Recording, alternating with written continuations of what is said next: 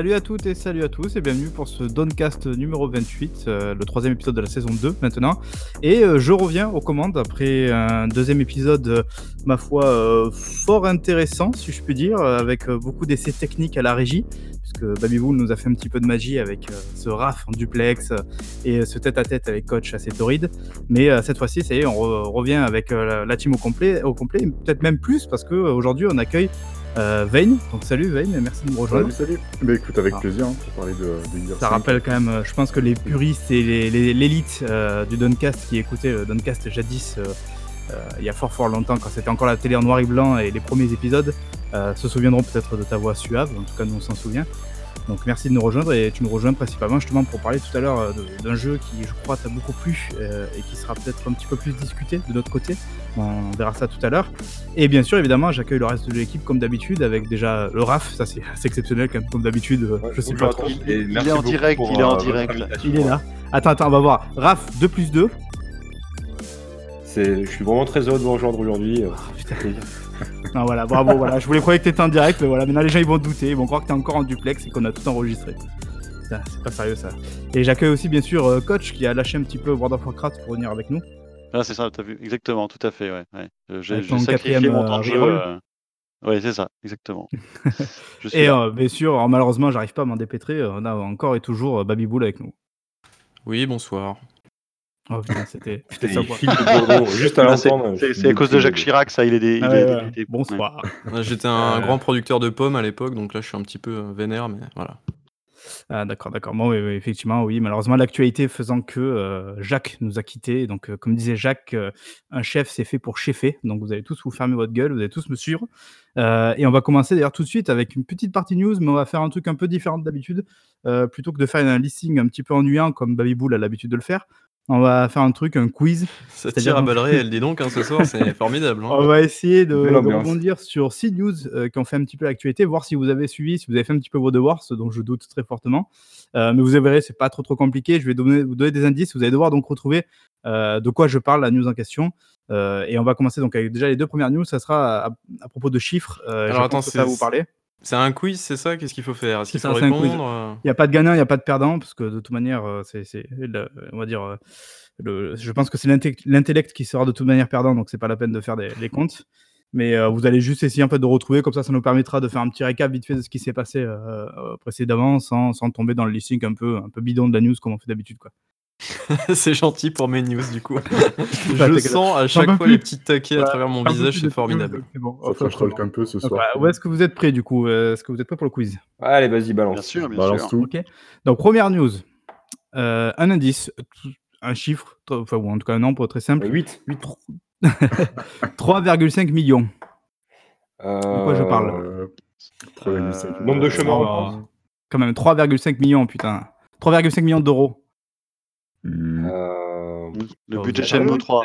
Non. Ah oui, c'est les sous réunis par Z Event. Ah putain, merci. Vous étiez où le week-end dernier, les gars ? C'était l'événement du web français, l'événement du gaming français. Tout à fait. Donc très beau événement. Et ouais, carrément, c'est incroyable les gars. Putain, 3,5 millions d'euros récoltés par le Z Event, donc toujours organisé par Zerator et sa bande évidemment habituelle. Et à savoir, donc on parle d'un live, d'un marathon de 54 heures quand même de live d'affilée avec 55 streamers, dont des mecs comme Mr MB, Squeezie, un peu du lourd quoi. On reviendra sur le choix des streamers. Enfin, c'est pas un choix, c'est un choix par rapport au fait qu'ils aient de l'audience et plus les mecs ont de l'audience. Évidemment, mais bon, c'est le but.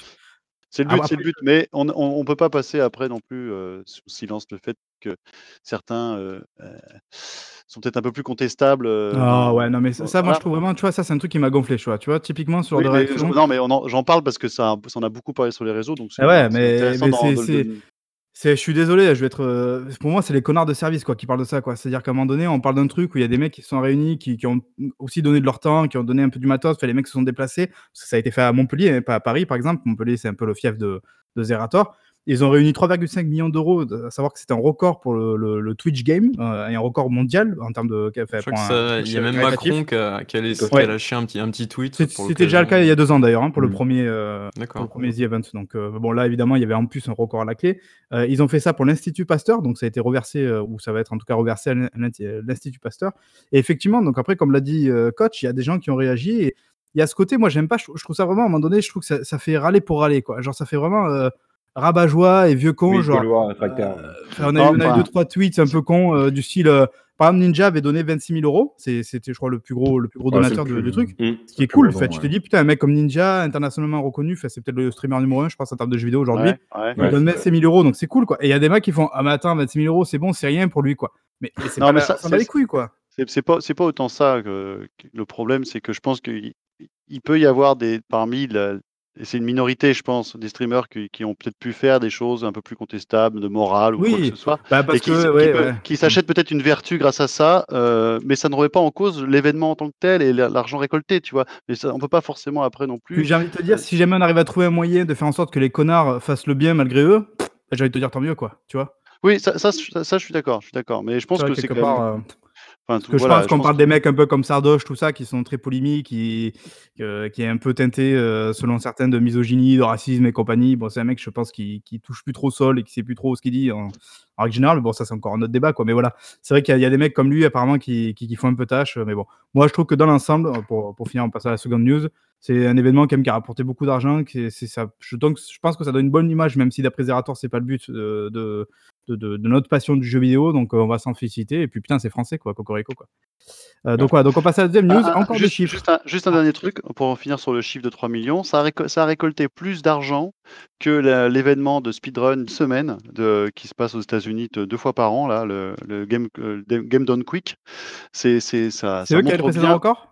Bah oui, ils avaient dépassé les 2 millions sur le dernier. Alors c'est en $, hein, donc il faut faire la conversion. Ouais, mais en tout cas, les 3,5 millions d'euros explosent ce record. Ouais. Alors que c'est étalé sur une semaine, hein, normalement. Et là, c'est en quelques jours, en 2 jours, là, 58 heures. 3 jours, un peu plus de 2 jours. Si j'ai bon souvenir, c'était 3,7 millions de $, le précédent record. Donc après, il faut faire la conversion. Et en fait, avec 3,5 millions d'euros, on dépasse le record qui était tenu, donc effectivement par eux. Voilà, donc on passe. Angela Merkel. Ouais, merci Angela. Angela, on pense à toi toujours. Bisous.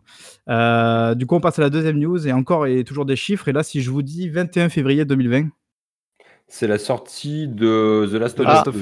Last of Us, oui. Enfin, part 2. Ça y est, oui, part 2. Donc, très important, ce n'est pas The Last of Us 2. The Last of Us partie 2.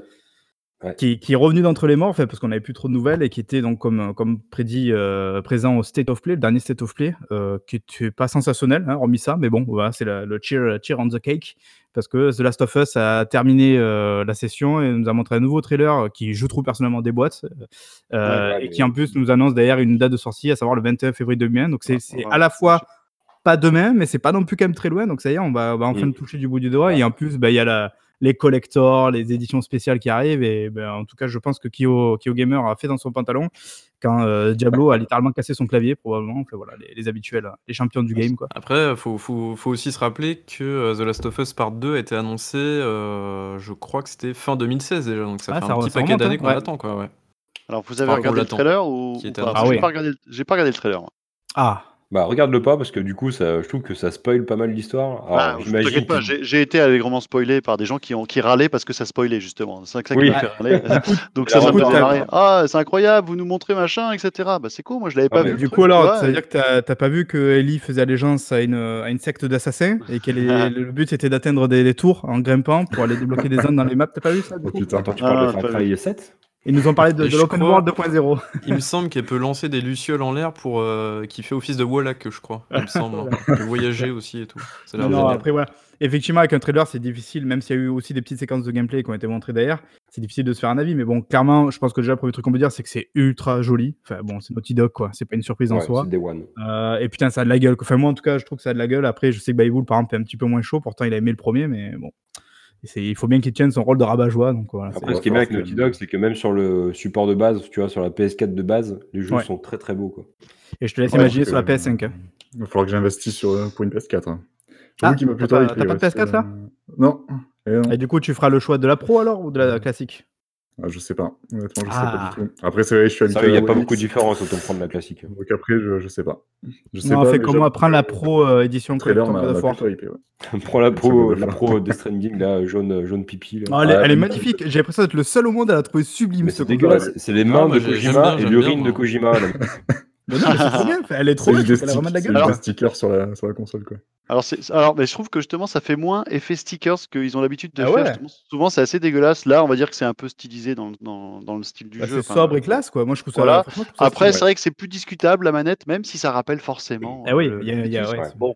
À la limite, même niveau que Spider-Man, quoi. Mais Spider-Man, je la trouve pas terrible, par exemple. Mais il y a eu pire que Spider-man, la God of War, rappelez-vous, elle est pas belle, hein. Non, ouais, Spider-Man, la rouge, là, mais elle est affreuse avec la. On dirait des enfants de maternelle qui ont dessiné les logos, enfin les inscriptions là, sur celle de God of War. Bah, j'ai envie de te dire, Death Stranding, on peut dire pareil, quoi. Des gamins qui sont arrivés, qui ont mis leur de bain, et puis voilà, quoi. Ouais. Sachant que dans le creux des mains, je sais pas si vous avez remarqué, il y a quand même les États-Unis, il y a le monde et tout, hein, qui sont dessinés. J'ai pas vu ça. Eh oui, ma foi, vous faites pas. Les gars, c'est console by Hideo Kojima. Forcément, c'est incroyable. Forcément, il y a du détail que tu vois pas. Ouais, c'est comme ça. Voilà, on passe à la troisième news. Quoi. Parce que Kojima est génial, on le sait tous. Vas-y, balance. Troisième news. Donc, si je vous dis, alors c'est un service qui sera en bêta en octobre aux États-Unis, au Royaume-Uni. Project Xcloud. Ah là, quel homme. Tu vois, on voit que tu suis l'actualité de Microsoft quand même, Baby Boule. On sent que dans le fond, t'aimes Microsoft quand même. Okay, oui, d'accord. Sûrement. Est-ce que tu peux nous en dire un peu plus, non ? Est-ce que tu as vu un peu non, mais du coup, ça a été annoncé quand ? Pendant le Inside Xbox, assez chiant comme d'habitude, d'1h10, un truc comme ça, voilà, soporifique. Et donc, du coup, comme quoi, le Xcloud avait arrivé bien au mois d'octobre, novembre et tout ça, mais pas en France pour l'instant, donc il faudra un petit peu prendre son mal en patience. D'ailleurs, est-ce qu'on fait un très très rapide tour de table, qui va probablement du coup durer 40 minutes, sur le format State of Play, Inside Xbox, Nintendo Direct, vous en pensez quoi ? Parce que moi j'en peux plus, quoi. Je l'ai pas vu direct. Tu veux lancer un débat comme ça, là, tout de suite ? Allez, un débat sauvage. D'accord. Alors je vais commencer, ça va être rapide. Je l'ai pas vu, dans la mesure où j'en ai marre de ces petits trucs où on n'apprend pas grand-chose au final et qui monopolisent du temps pour pas grand-chose, et le lendemain on a les news. Donc au final, j'ai pas regardé. Voilà. Oui, il a résumé ma pensée. Merci, coach. C'est le problème. En fait, le problème, c'est que je trouve surtout le Inside Xbox en fait en particulier. Alors, on nous targue souvent d'être pro Xbox, mais là, franchement, sans déconner, c'est insupportable. C'est-à-dire que Microsoft est devenu l'expert du non-événement, quoi. Ils ont rien à dire, mais ils te font un truc d'1 heure, quoi. Et ça, moi, je trouve que c'est insupportable. Même le State of Play, tu vois, où il n'y avait pas grand-chose non plus intéressant, si ce n'est The Last of Us et peut-être la démo de Medieval qui est arrivée le jour même sur le store. Je veux dire, au moins, c'est punchy, ça va vite, c'est carré. On ne fait pas de furiture, quoi. Et là, je trouve qu'il y a un Nintendo Direct, c'est pareil, ils arrivent quand même en général à faire des trucs intéressants parce qu'ils ont toujours un petit peu à dire. Mais le format Nintendo Direct, c'est vraiment. Après, tu vois, t'as. Puis il est rodé. Ouais, et puis t'as le comment dire, le ID at Xbox, là, qui. Ouais. Ils ont publié une vidéo 2 jours plus tard par rapport à l'Inside Xbox, et là, c'était 11 minutes. C'était 11 minutes et c'était très intéressant parce qu'ils te présentaient des jeux, ça défilait très rapidement. T'avais des petits développeurs qui parlaient et c'était concis, c'était rapide, c'était clair, c'était des annonces du Game Pass, point, c'est tout. Ça, c'était bien par contre. C'est le problème de l'Inside, quoi. Ça parle beaucoup trop, quoi. Franchement, du coup, vous pensez que le problème, c'est le format ou c'est qu'ils aient rien à dire en fait ? Non, c'est le format, c'est qu'ils aient les deux en fait. Parce que les deux, ouais. On savait déjà que le Xcloud était allé à. Oui, après, on savait déjà. Mais pas dans quel pays, c'est tout. Bon, en tout cas, vous êtes hypé par le Xcloud, vous êtes pressé de tester ? Oui, je suis quand même. Ça risque de remplacer la Switch. Bon, alors du coup, qui a acheté son petit porte-téléphone à mettre au-dessus de la manette ? Moi, hein. Dodo, je sais qu'il l'a. Ouais. Moi, je vais investir parce que j'ai un nouveau téléphone Xiaomi, parce que du coup, il y a un week-end en arrière, j'ai sauté dans la piscine avec mon portable. Allez, bravo. C'est ça la vie de riche, tu vois. C'est les mecs. Tout ça pour dire qu'il a une piscine, tu vois. C'est incroyable. Non, c'était sur le bateau. Enfin bref. Du coup, un bateau dans sa piscine. Une pas magnifique. Une vie de bandit là en ce moment. J'étais là, avec mes 3 téléphones et ma Rolex sur le bateau. Du coup, j'ai racheté un Xiaomi parce que Xiaomi c'est de la balle. Voilà. Oh là là. Mais c'est chinois ça, non ? Oui. Donc tu vas être espionné allègrement. Encore plus que tout, je veux dire. J'ai le robot aspirateur Xiaomi, j'ai le balai Est-ce que tu as la cuvette connectée ou Xiaomi? Non, est-ce que t'as la cuvette connectée Xiaomi? C'est mon prochain projet, c'est la cuvette connectée. Et le slip sponsorisé Xiaomi. Et le slip, dès qu'ils feront du textile, j'achète. Non, c'est pas vrai. D'ailleurs, Vein, en parlant de ça, c'est vrai que la dernière fois que t'étais venu, du coup, on avait parlé de Stadia. Est-ce que toi, t'étais un peu chaud par le truc? Est-ce que t'as commandé ton pack fondateur à 100 balles ou pas, du coup, pour Stadia? Non, pas du tout, non, non. D'accord. Alors, si Vein n'y va pas, ça pue vraiment, les gars. Je parlerai de Stadia tout à l'heure, mais ça reste une surprise. Ah oui, d'accord, c'est une surprise. Bon, du coup, on passe à la quatrième news, parce qu'on a un petit peu parlé. Du coup, la quatrième news, alors, c'est je cherche une licence, et voire mieux, si possible, même le jeu en entier. On parle donc de Respawn, qui travaille sur une licence de guerre connue pour l'Oculus Rift. Medal of Honor. Oh là, quel homme. Souvenez-vous en entier. Alors, Medal of Honor, Above and Below, je crois. Non, Beyond, pas loin. Ah merde, ah mince. Souvenez-vous d'ailleurs, l'année dernière, je vous en avais parlé. Est-ce que vous en souvenez de ça? Je vous avais dit, Respawn était sur un jeu VR exclusivité Oculus. Est-ce que vous en souvenez de ça ou pas? Merci Julien. Tout à fait, moi je m'en souviens. Et ben, du coup, c'était vrai. Voilà, merci. T'avais quel homme et comment tu le savais? Voilà. Mais parce qu'en fait, je propose qu'on applaudisse tous ensemble. C'est pas une question de source, c'est une question que si tu suis l'actualité tous les jours, bah du coup, tu connais les trucs et tu sais quels sont les projets. Tu savais pas que c'était Medal of Honor. Non, effectivement. Ah. Mais sachant je savais. Je crois que Respawn, enfin les mecs qui composent Respawn, qui composent autrefois Infinity Ward et tout ça, à la base travaillaient déjà sur Medal of Honor avant d'aller travailler sur Call of Duty, qui reviennent même pour leurs premiers amérindiens. On a fait un truc là-dessus, c'était drôle. C'est parfait parce que Medal of Honor, c'est ce qui manquait dans le jeu vidéo. Je trouve qu'il n'y a pas assez de FPS sur la. Non, mais après non. Alors, ce qu'on peut leur reconnaître, c'est que c'est un jeu donc qui est prévu pour 2020 et enfin en tout cas ils le décrivent comme un vrai AAA pour VR, un truc un peu ambitieux avec un vrai solo, un vrai multi. Bon, moi je suis pas chaud parce que j'aime pas la Seconde Guerre mondiale et que c'est encore la Seconde Guerre mondiale, mais je veux dire. Quelle était l'identité de Medal of Honor par rapport aux autres qui, comme tu disais, Raph, il y en a un peu dans tous les sens des FPS. Alors, Seconde Guerre mondiale donc, et quoi d'autre par et rapport encore, parce que le dernier Medal of Honor, vous savez lequel c'était? Ouais. Oui, il était tout pourri, c'était pas un truc avant... Alors attends, c'était avant la fermeture de Danger Close, je crois que c'était... Un vrai clone de Call of Duty. Hein. C'était Warfighter, je crois, non? Un truc comme ça, ouais. Je me souviens plus. Ouais. Sorti en 2012, donc ça commence à... il était ridicule le jeu. C'est à ce moment-là où ils ont tué le studio et la licence, du coup ils l'ont mis en sourdine, ou alors ils ont peut-être fait des vieux free-to-play mobile à la con, très certainement, mais voilà quoi. Qui en plus de souvenir, je crois que j'avais un petit peu testé, c'était pas bidon, c'est juste en fait que, comment dire, face à Call of Duty, tu fais pas le poids quand t'es pas exceptionnel. Oui, c'était beaucoup trop lent. Ouais, je me souviens, c'était lourd le gameplay par rapport à un Call of qui était plus dynamique, quoi. Du coup, vous n'êtes pas chaud du tout? Est-ce qu'il y a quelqu'un qui joue encore la VR ici là? Ah bah moi, oui, c'est formidable la VR. T'as l'Oculus en plus, non? Ouais, tout à fait. Et puis, non, après, il y a comment dire? Désolé. Il y a d'autres gros jeux qui sortent. Il y a Lone Echo 2, donc développé par Ready at Dawn. Donc c'est un petit peu la grosse, vitrine techno pour Oculus Studios du coup et pour les Oculus tout court. Et t'as aussi Stormland, donc qui va sortir. Attendez, je l'ai noté. Voilà, le 14 novembre. Donc c'est une exclue. Oculus toujours et donc du coup c'est un jeu développé par Insomniac Games et donc ça sera un espèce de shooter dans un monde un petit peu robot tout ça. Drôle quand même de voir que c'est quand même des gros studios hein, qui travaillent sur ces jeux VR quoi, c'est pas des no-name quoi. Carrément, Insomniac Games, ça, je crois que c'est leur 4e projet quand même chez Oculus. Il y a eu 4A Games, donc les développeurs de Metro qui ont sorti Arctica One, Ready at Dawn du coup, il y a quand même et puis du coup il y a Respawn maintenant, c'est vrai que la VR, c'est tout le monde dit la VR est morte machin. Bah okay, elle est morte, mais mais du coup non, il y a encore des projets qui sortent dessus quoi. Donc en fait, il y a énormément de jeux qui sortent, il faut juste en fait être un petit peu s'intéresser en fait au domaine quoi. C'est juste ça. Après il y a un truc de niche quoi. C'est ça. Après, il y a des jeux qui proposent la VR. Dans le tas, il y a forcément de bonnes expériences. Donc, régulièrement, tu peux jouer à la VR sur de bons jeux ou de bonnes petites expériences. Donc, la VR, dans la continuité, il y a toujours des choses à faire sur VR. Hein. C'est pas juste une mode, à mon avis. Voilà. Après, oui, le truc, c'est que ça manque peut-être un petit peu d'investissement et de gros titres assez massifs quoi, pour te permettre d'y jouer pendant 15 ans. Mais après, c'est sûr que si tu veux ta petite expérience pendant 1 ou 2 heures, bah, tu claques 10 balles sur ton PSVR ou ton Oculus ou ton Vive. Et je pense que ça fait l'affaire, quoi. Mais Bon, voilà. après, il faut quand même se dire que c'est Respawn qui travaille dessus. On parle des mecs quand même qui ont, je pense, façonné un petit peu le FPS moderne. Ils ont fait quand même Call of Duty, ils ont fait Titanfall, ils ont fait Apex Legends. Avec vraiment, je trouve à chaque fois des sensations de shoot qui étaient vraiment très cool. Donc je me dis, est-ce que ces mecs vont réussir à trouver la formule magique pour faire un jeu de shoot en VR qui a de la gueule? Il y a Star Wars aussi qui sort bientôt. Oui, le plus beau jeu du monde, qui soit dynamique, etc. Les gens, ils ont plein le cul des jeux de guerre, quoi. Ouais, je pense aussi. Moi, en tout cas.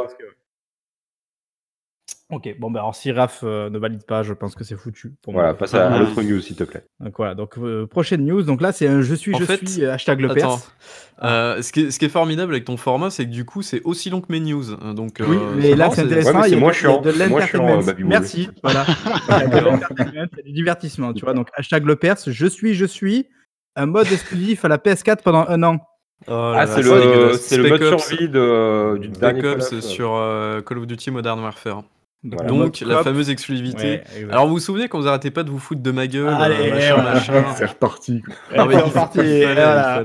fait, moi je l'avais dit il y a 2 ans, mais par respect, j'ai pas voulu le répéter. C'est pour les développeurs, j'ai pas cramé la mèche. Voilà. Quel homme. Non, mais voilà. Donc effectivement, c'est le mode coop en fait de Modern Warfare, le prochain qui sera exclusif pendant 1 an à la PS4, donc c'est-à-dire qui va un petit peu voler pendant 1 an le mode à la Xbox, mais aussi au PC du coup. Donc voilà, bah, évidemment, vu que le PC, on les connaît, cette communauté de sales pleureuses, évidemment, n'a pas tardé pour aller. Et évidemment, il y a aussi ceux de la Xbox, les 3 kikous qui restent et qui jouent encore à Call of Duty sur Xbox. Alors attention, sur PC, personne n'a vraiment gueulé parce que sur PC, la communauté. Aller contre l'Epic. Oui, non, mais déjà d'une et de deux, la communauté est quand même assez restreinte. On va dire Call of, c'est plus un jeu casu console. Donc c'est vraiment sur Xbox où tu vas voir sur Reddit, je crois qu'il y a 2K5 de commentaires de gens qui râlent et tout qui disent annulez nos précommandes, machin, enfin bref.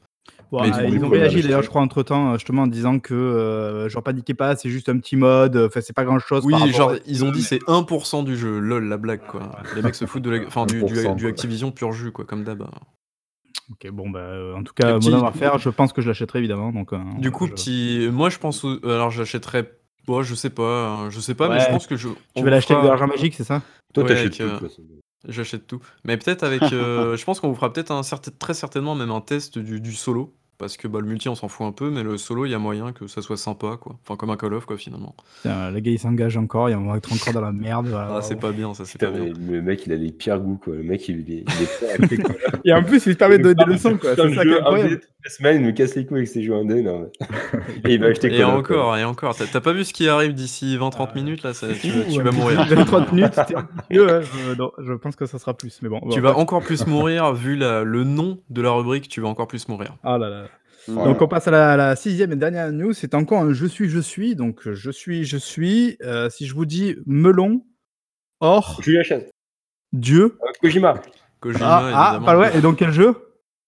Death Stranding. Death Stranding. Tu veux dire le GOTY, c'est ça? Le GOTY cette année. Non, donc, pas du tout. Le Walking Simulator tout bizarre avec des vieux synthwave derrière et puis. Mais tu sais des trucs qu'au final tu vas kiffer en plus. Tu le sais. Mais je sais pas.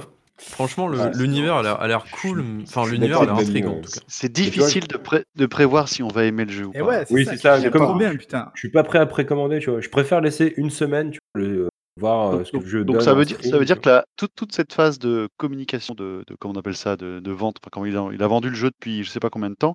C'est raté. À partir du moment où les gens sont perplexes, c'est-à-dire qu'il n'a pas su. Au contraire, mec. En 2019, t'as le luxe d'avoir un jeu. Tu sais pas vraiment ce que tu vas avoir, mec. Non, mais arrête ton cinéma. Là. C'est incroyable. Tu parles de luxe et Kojima, quand même. Mais surtout, aujourd'hui, t'as des jeux, tu sais tout déjà avant même que le jeu. Et c'est le même problème d'ailleurs dans les films. T'as des jeux, tu sais tout avant qu'ils sortent. Et vu qu'en plus, la plupart, c'est des copier-coller d'autres trucs, tu sais même vraiment à quoi tu vas jouer parce que tu as déjà joué ailleurs. Là, t'as un jeu, t'as vraiment pas vraiment idée encore de ce que ça va être. Moi, c'est vrai que tu commences à sortir de la bouche, là. Non, mais ça, tu commences le test de Gears 5, tu vois. Non, Marc, on va juste devoir relire des tests de sites de jeux vidéo, en fait. C'est ça aussi, à un moment donné. On va pas acheter le jeu Day One. Après ce que Marc dit, c'est super intéressant parce que. Merci. En fait. Alors. T'as raison d'un côté, mais de l'autre, en fait. Le coach a raison aussi de l'autre, donc coach, bravo. Mais du coup. C'est vrai que du coup, passer 3 ans en fait à vendre ton jeu et à ne toujours pas arriver à expliquer en fait qu'est-ce qu'il faut faire dans ton jeu, c'est quand même assez grave quoi. Et en plus, le mec enfonce le clou avec des vidéos, ça fait 15, je crois que sans déconner, ça doit faire 15 vidéos officielles qu'on a. Au bout de 15 vidéos, tu ne sais toujours pas ce qu'il faut faire dans le jeu ou à peu près. Si, on sait, c'est parce que vous êtes débiles, c'est tout. Non, mais voilà, je te parle pour le grand public et le casu qui regarde les chaînes de. Après, en vrai, je pense qu'il vous troll. Je pense que Koji, je le connais bien, tu vois. Koji, c'est un pote à moi. Ah oui, je pense qu'il vous troll avec ses vidéos de 40 minutes où il se passe rien dedans. Tu vois, les gens, ils disent, ah, bah, du gameplay, bah, ok, tu regardes, là, il marche, il pisse. C'est cool, là. Voilà. Il déplie une échelle et il se tape avec une valise. Non, non, mais après, voilà, plus ça se voit. D'ailleurs, si je parle de Death Stranding, c'est parce que le jeu est passé gold et on est vachement en avance, n'empêche, sur la sortie, là. Donc, le jeu sera prêt. Le jeu est passé gold, voilà. Et en plus, donc, apparemment, on a découvert qu'il y avait des gens avec lui qui développaient le jeu. Donc, ça, c'est plutôt pas mal. Parce que évidemment il y a eu la petite polémique comme d'habitude, Kojima, j'ai tout fait, tout ça, qui est en fait, je tiens à le dire, une très mauvaise traduction de son tweet en japonais, mais bon, bref, voilà, le bashing n'a pas entendu la traduction. Ok Julien, merci. Donc, voilà, ouais, je pense que Kojima il faut plus frappera fort, et je pense qu'au final vous vous inclinerez tous. Oh là là, le Kojifag, le Kojifag. J'ai non seulement recommandé le jeu, mais je l'ai déjà payé. Sachez-le. Oui, t'as déjà enfermé des bébés dans des bocaux aussi. Non, c'est très sérieux. Il y a 4 mois, j'ai déjà payé mon jeu en intégralité. Donc voilà. Genre le pignou, fallait la chance que j'achète. Parce que là, franchement. Et le soir même, je pars au Japon. Tu vois, dire quand même que je fais. Voilà, je vais jusqu'au bout du délire. Tu vois, je vais carrément. Tu fais un voyage, une retraite spirituelle, c'est ça ? Voilà. Donc juste pour aller voir Kojima avant de me rendre compte qu'en fait, il est aux États-Unis. Ça arrive, c'est les petites erreurs. Et que le mec, en fait, il bouffe pas du tout japonais, mais il mange des burgers à longueur de journée. Je pense que c'est le plus américain des japonais, quoi, mais bon, ça explique peut-être d'ailleurs en partie un peu son comportement. Donc voilà, c'est bon, on a fait le tour de ce quiz-là. C'était quand même carrément plus intéressant que ce que fait Baby Boule. Merci de le dire, les gens. Quand même. Non, c'était bien, franchement, j'aime beaucoup. Ah, merci, quand même. C'est plus interactif, c'est plus cool. Du coup, on va passer. Alors, on va bientôt faire le test. Je sais pas si on a vendu la mèche, non ? On a déjà dit le test qu'on allait faire ou pas encore ? Non, il me semble pas. Non, voilà, on va peut-être garder un peu le suspense, même si une fois de plus les gens le verront sur la vignette. Mais bon, voilà. C'est pas grave, vignette. Voilà. Et le titre aussi certainement. Si, voilà, bah, bref, avec c'est un bon on aime le suspense. Bien pourri là en plus. Mais si en plus tu l'as balancé dans l'intro quand t'as vu.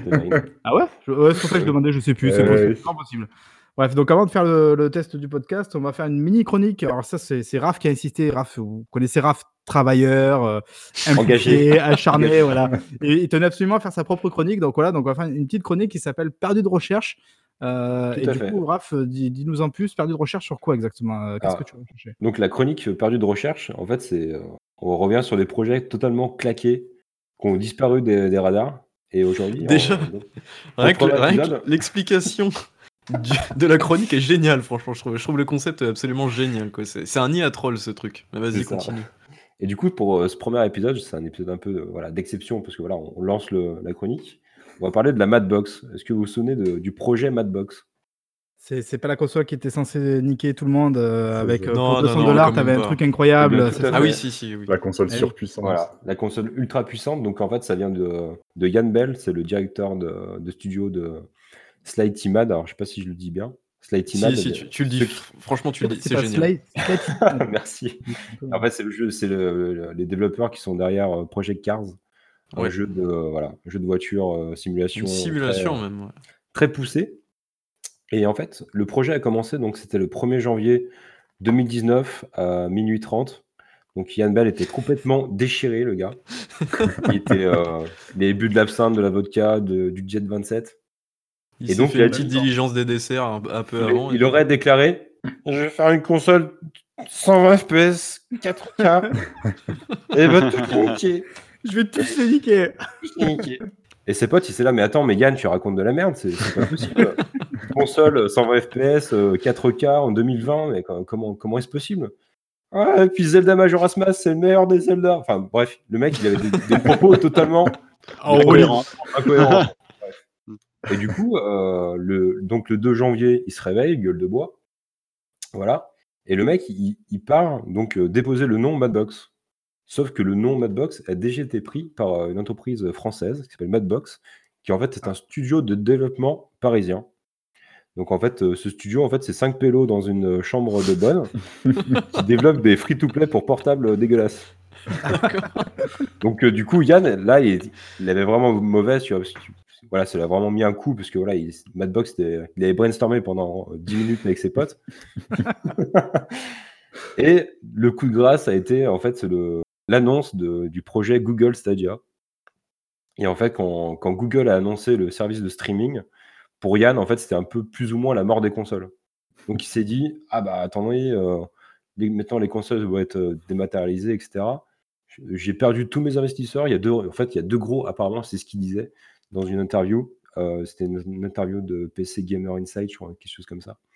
Il a dit, en fait, tous mes deux gros investisseurs qui sont partis à cause du projet. Non, mais c'est faux, ça. Mais c'est vraiment vrai, c'est ce qu'il a dit. Ouais. Ça. On sent quand même le visionnaire, quoi. Le mec, il a tout abandonné au bout d'un an parce qu'il y a Google qui arrive, c'est génial.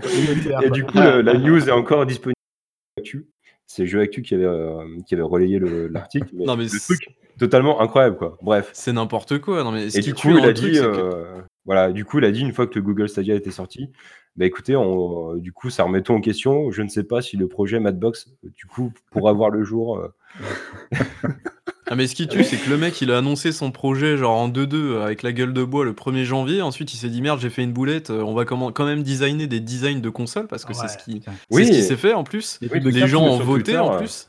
Donc, oui, en plus, sur Twitter. Une prime de 10 000 euros pour le mec qui trouvait le meilleur slogan pour la. Oh là là, enfin bref. Et du coup, le mec, il a vu Stadia arriver, il s'est dit, oh putain, là j'ai une énorme brèche pour dire que ça marchera jamais. Donc il s'est engouffré dans la brèche et il s'est dit, allez, c'est bon.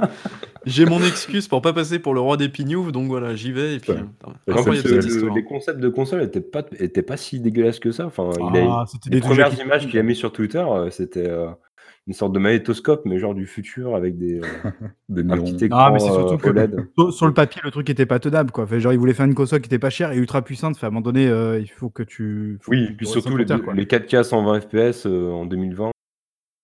Après, ça dépend. Hein. Si c'est pour les jeux comme Baby Boule, tu vois, lesquels jouent Baby Boule, c'est peut-être possible, tu vois. Mais pour les vrais jeux, les jeux des adultes, tu vois. Voilà. Subnautica, mec, Subnautica. Ils tournera jamais les consoles, en fait. Tu pouvais, genre, si t'avais un jeu qui était compatible avec la PS5 ou la Xbox Scarlett, tu vois. Enfin, tu pouvais porter ton jeu dessus en un seul clic, à ce qui paraît. Enfin, bref. Enfin, un projet totalement... Donc le projet est vraiment mort à l'heure actuelle, c'est ça? Ah oui, bah là, il n'y a plus de nouvelles. Je suis retourné voir le compte Twitter de Yann tout à l'heure. Et Yann, c'est mon pote Yann. Et le mec, il a plus rien mis depuis plusieurs mois, donc je pense que c'est totalement mort. Il fait le mort. Ouais. Ça pue un peu, ouais. Donc en tout cas, bah, écoute, merci Raph pour ce retour. Et on sent la précision des événements comme si on y était. Et évidemment, tout ça... ça m'a fait plaisir de partager ça avec vous. C'est une histoire vraie, sachez-le. Voilà, donc tout est exact à la ligne près. Donc merci Raph pour cette incroyable chronique qui j'espère reviendra bientôt. C'était en tout cas très marrant. Donc je vais dire. Voilà. Donc, du coup, je crois que c'est temps de passer au gros morceau du podcast, à savoir le test. Donc le test aujourd'hui de. Allez, moi je m'en fous, je l'avais qu'à l'ancienne. Gears of War 5. Voilà. Carrément. Oui. Putain, il y en a marre. Quoi. Non, c'est Gears of War 5, voilà. Donc aujourd'hui, on va 2019. Quoi. Ouais, le mec on est d'accord pour dire que Gears 5 c'est la dernière cartouche de Xbox avant la sortie de la c'est le champ du signe de la Xbox One, je pense on peut le dire clairement là, à mon avis, même si Halo Infinite et compagnie sortira a priori sur Xbox One aussi et puis reste Shenmue 3 aussi à sortir sur Xbox One magnifique Gauthier donc voilà, donc on vous passe un petit morceau de trailer et on revient du coup dans quelques secondes pour le test de Gears of War 5.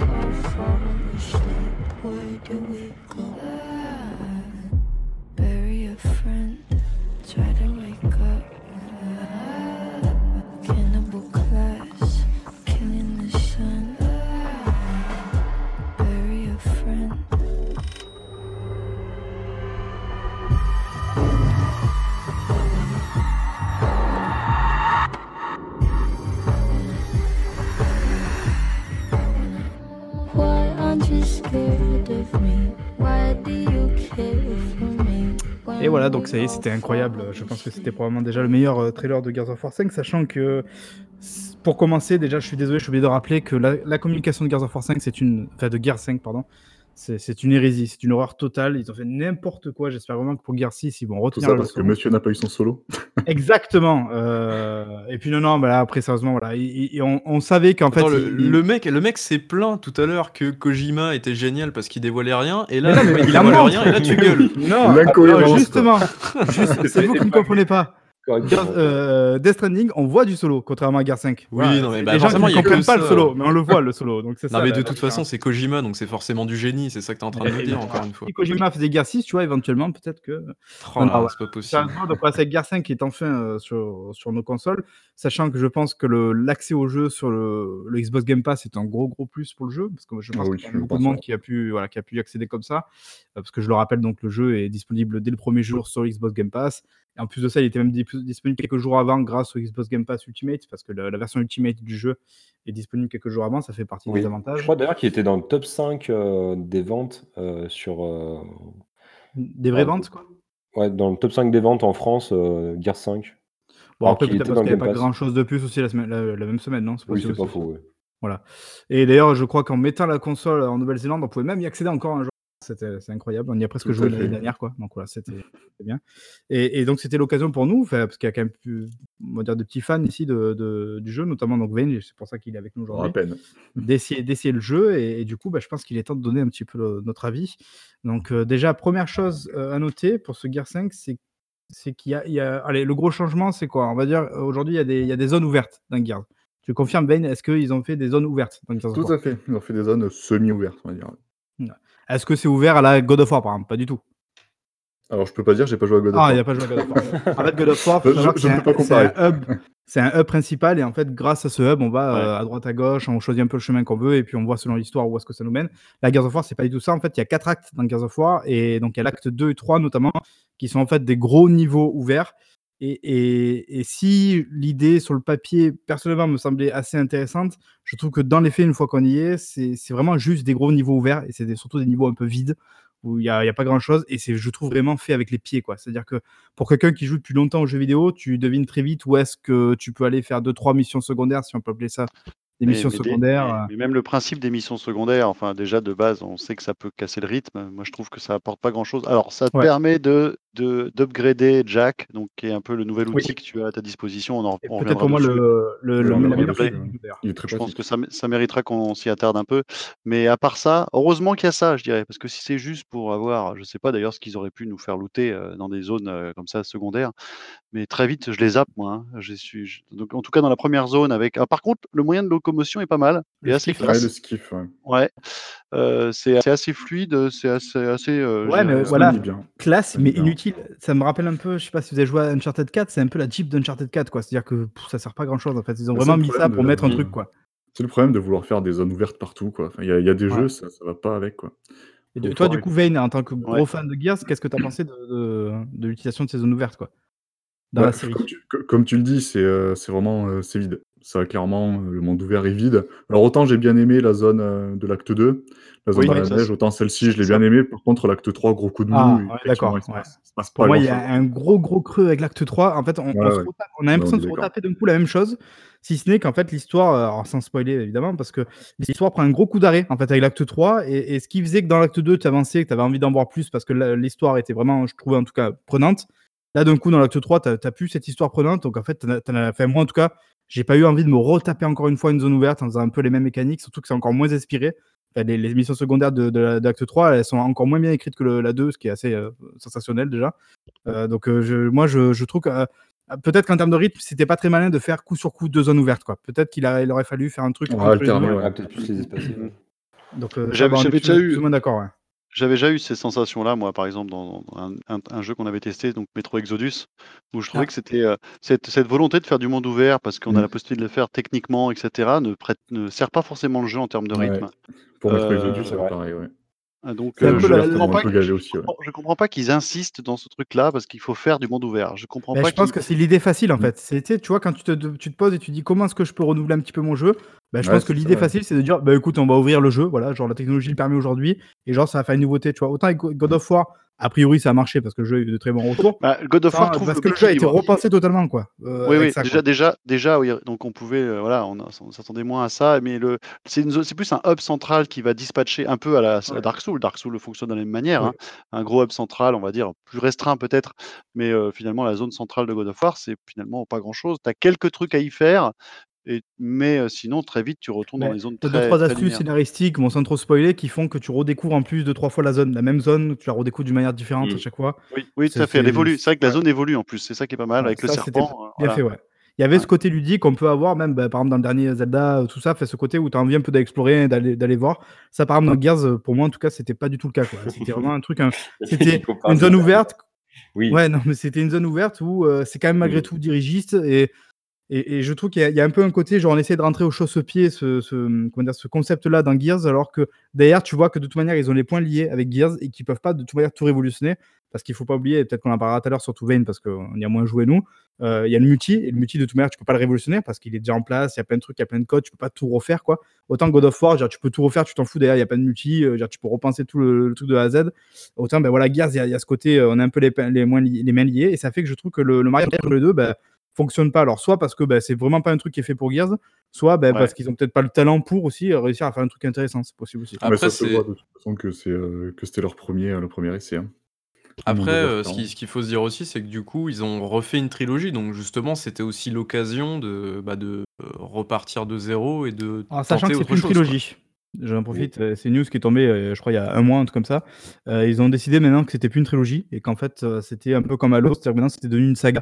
En gros, c'est une excuse pour dire que Gears 10, quoi. Voilà, en gros, c'est l'excuse pour en faire autant que possible et dire de toute manière, on n'est pas limité à une trilogie, quoi. Mais est-ce que le Gears 4 et 5, là, on va dire le duo, là, est-ce que ça atteint le même niveau que Epic Games, ce qu'ils ont fait avec la trilogie du Gears 1, 2, 3, sachant que le 3 était vraiment incroyable, c'était vraiment le summum de ce qu'on pouvait attendre. Je pense que le 2. Après on pourra discuter du point d'orgue de la première trilogie, pour moi c'est le 2 aussi, mais après c'est vraiment très subjectif. Par contre, je pense quand même qu'ils commencent à trouver quand même leur rythme. Alors ils testent des choses qui fonctionnent pas, on l'a dit, mais je trouve qu'ils trouvent leur rythme sur d'autres points, avec ce 5 quand même. Là où le premier de la nouvelle trilogie de Coalition m'avait pas du tout emballé.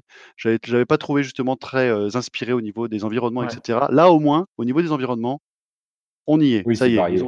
Ils ont trouvé un truc. Je pense qu'on peut dire déjà qu'en termes de DA, enfin, ils se lâchent un peu, quoi. Là, enfin, ils essayent de faire des trucs qui ont de la gueule. Enfin, moi, il y a quand même 2-3 moments, surtout que on l'a pas dit, mais on le sait, le jeu est globalement très bien joli. Il tourne la plupart du temps en 4K, 60 FPS. C'est un des beaux jeux techniquement, il est très balèze. Ouais, c'est très costaud. Ouais. Et en plus, il y a vraiment des moments où tu t'arrêtes et tu fais ah ouais, putain, là, ça a de la gueule, quoi. Les effets de lumière. Une clame trop, quoi. Une clame trop déjà. Le jeu est froid, parce que tu vois, premier acte. Tu vois, tu sais, quand tu descends en rappel dans une salle, c'est incroyable. J'ai pris une baffe là, ouais, trop bien. Wow, après, tu passes dans les tunnels dans le noir avec les effets de lumière et tout, c'est complètement dingue. Alors, tiens, justement, les effets de lumière sont assez intéressants parce que c'est Jack en fait qui crée la lumière dans le jeu. Ouais. Oui, là où tu vises, il vise, et il te spot la lumière, ça c'est pas mal, quoi. Sauf que c'est un élément qui se déplace dans le jeu, au même titre que l'IA des autres personnages. Et des fois, s'il reste bloqué dans une porte, tu vois rien. Ça m'est déjà arrivé. Donc, il faut le débloquer parce que des fois, il est coincé parce que tu as un autre PNJ, un autre IA qui le gêne, etc. Bon, mais je trouve ça intéressant ce jeu de lumière parce que justement, tu vois pas forcément bien clair. Donc, ça, surtout dans les endroits qui sont survival, ça crée une sorte d'oppression qui est pas mal. Qui est pas mal, ça fonctionne. Après, comme dit Coach, c'est vrai qu'il là il parle du bug du robot, mais surtout que le lancement du jeu a été quand même catastrophique. Moi, j'ai dû abandonner ma partie parce que les scripts buguaient. On pouvait pas jouer en multi parce que les serveurs ne tenaient pas le coup. Du coup, on pouvait pas trouver de partie, rien du tout. Si t'en trouvais une, moi j'ai carrément abandonné le jeu. Enfin, là, j'ai pas retouché depuis la sortie parce que j'attends qu'il soit patché. Alors, je sais pas s'il a été patché depuis. Ça fonctionne maintenant, je te rassure. Le jeu est stable. Voilà. Ok, tant mieux.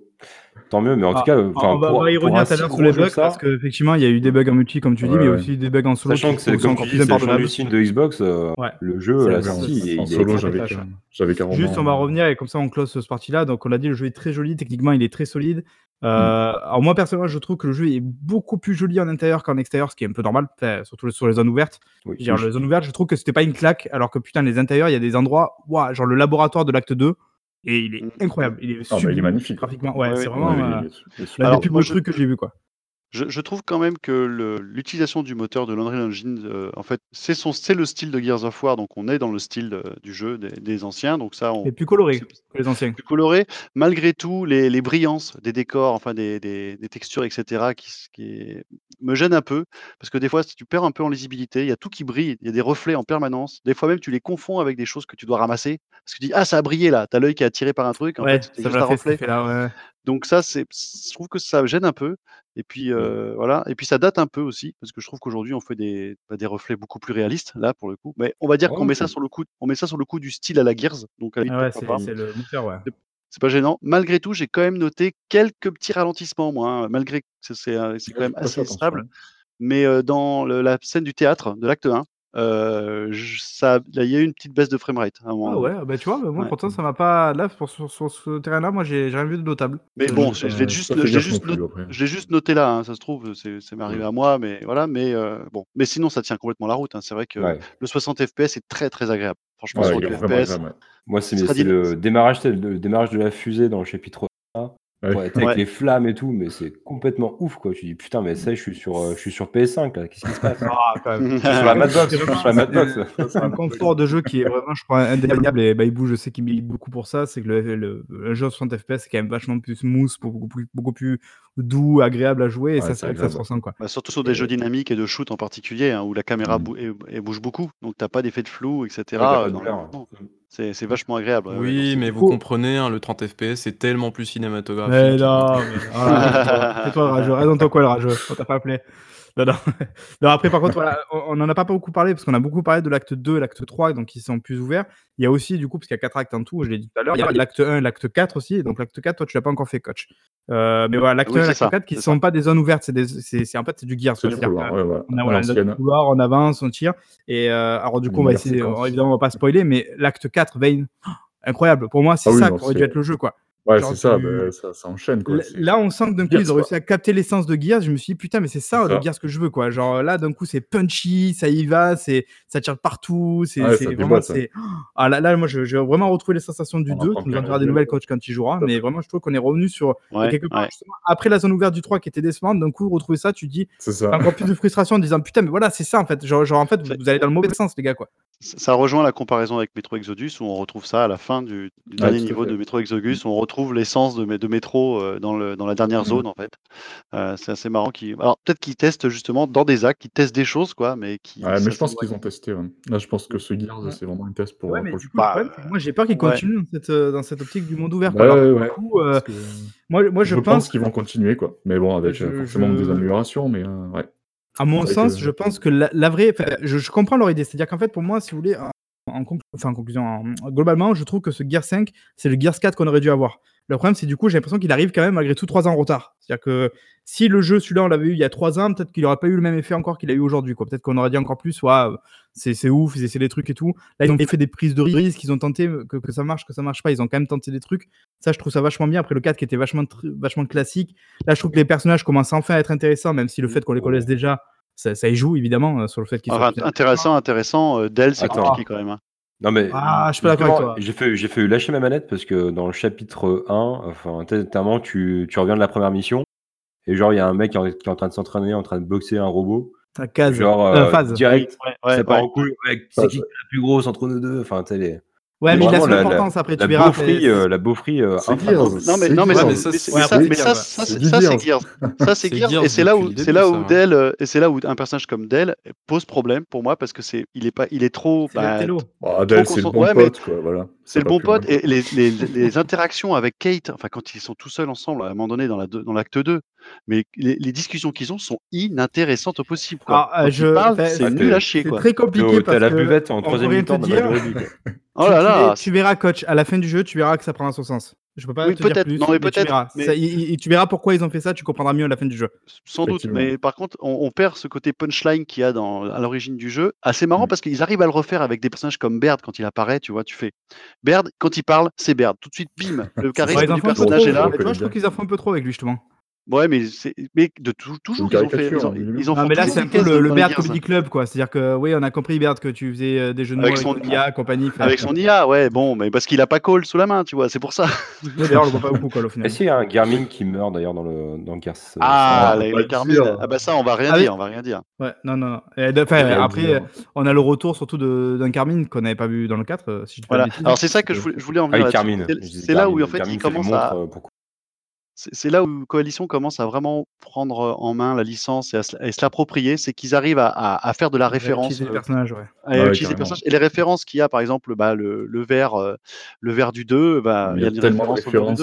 Voilà, et je trouve que c'est trop ouf. Et c'est vrai que le 5 est agréable pour ça, pour ceux qui ont joué aux anciens. Parce que tu te retrouves un petit peu dans ton chausson en disant « Ah oui, cette partie-là, ah oui, cette zone-là, ils en parlent, etc. » ou ils y retournent. Ah, il est peut-être un peu trop auto-référencé, justement, parce que je pense que le chapitre 3, moi, c'était le cas par mon frère qui joue à la licence, mais qui n'est pas plus fan que ça.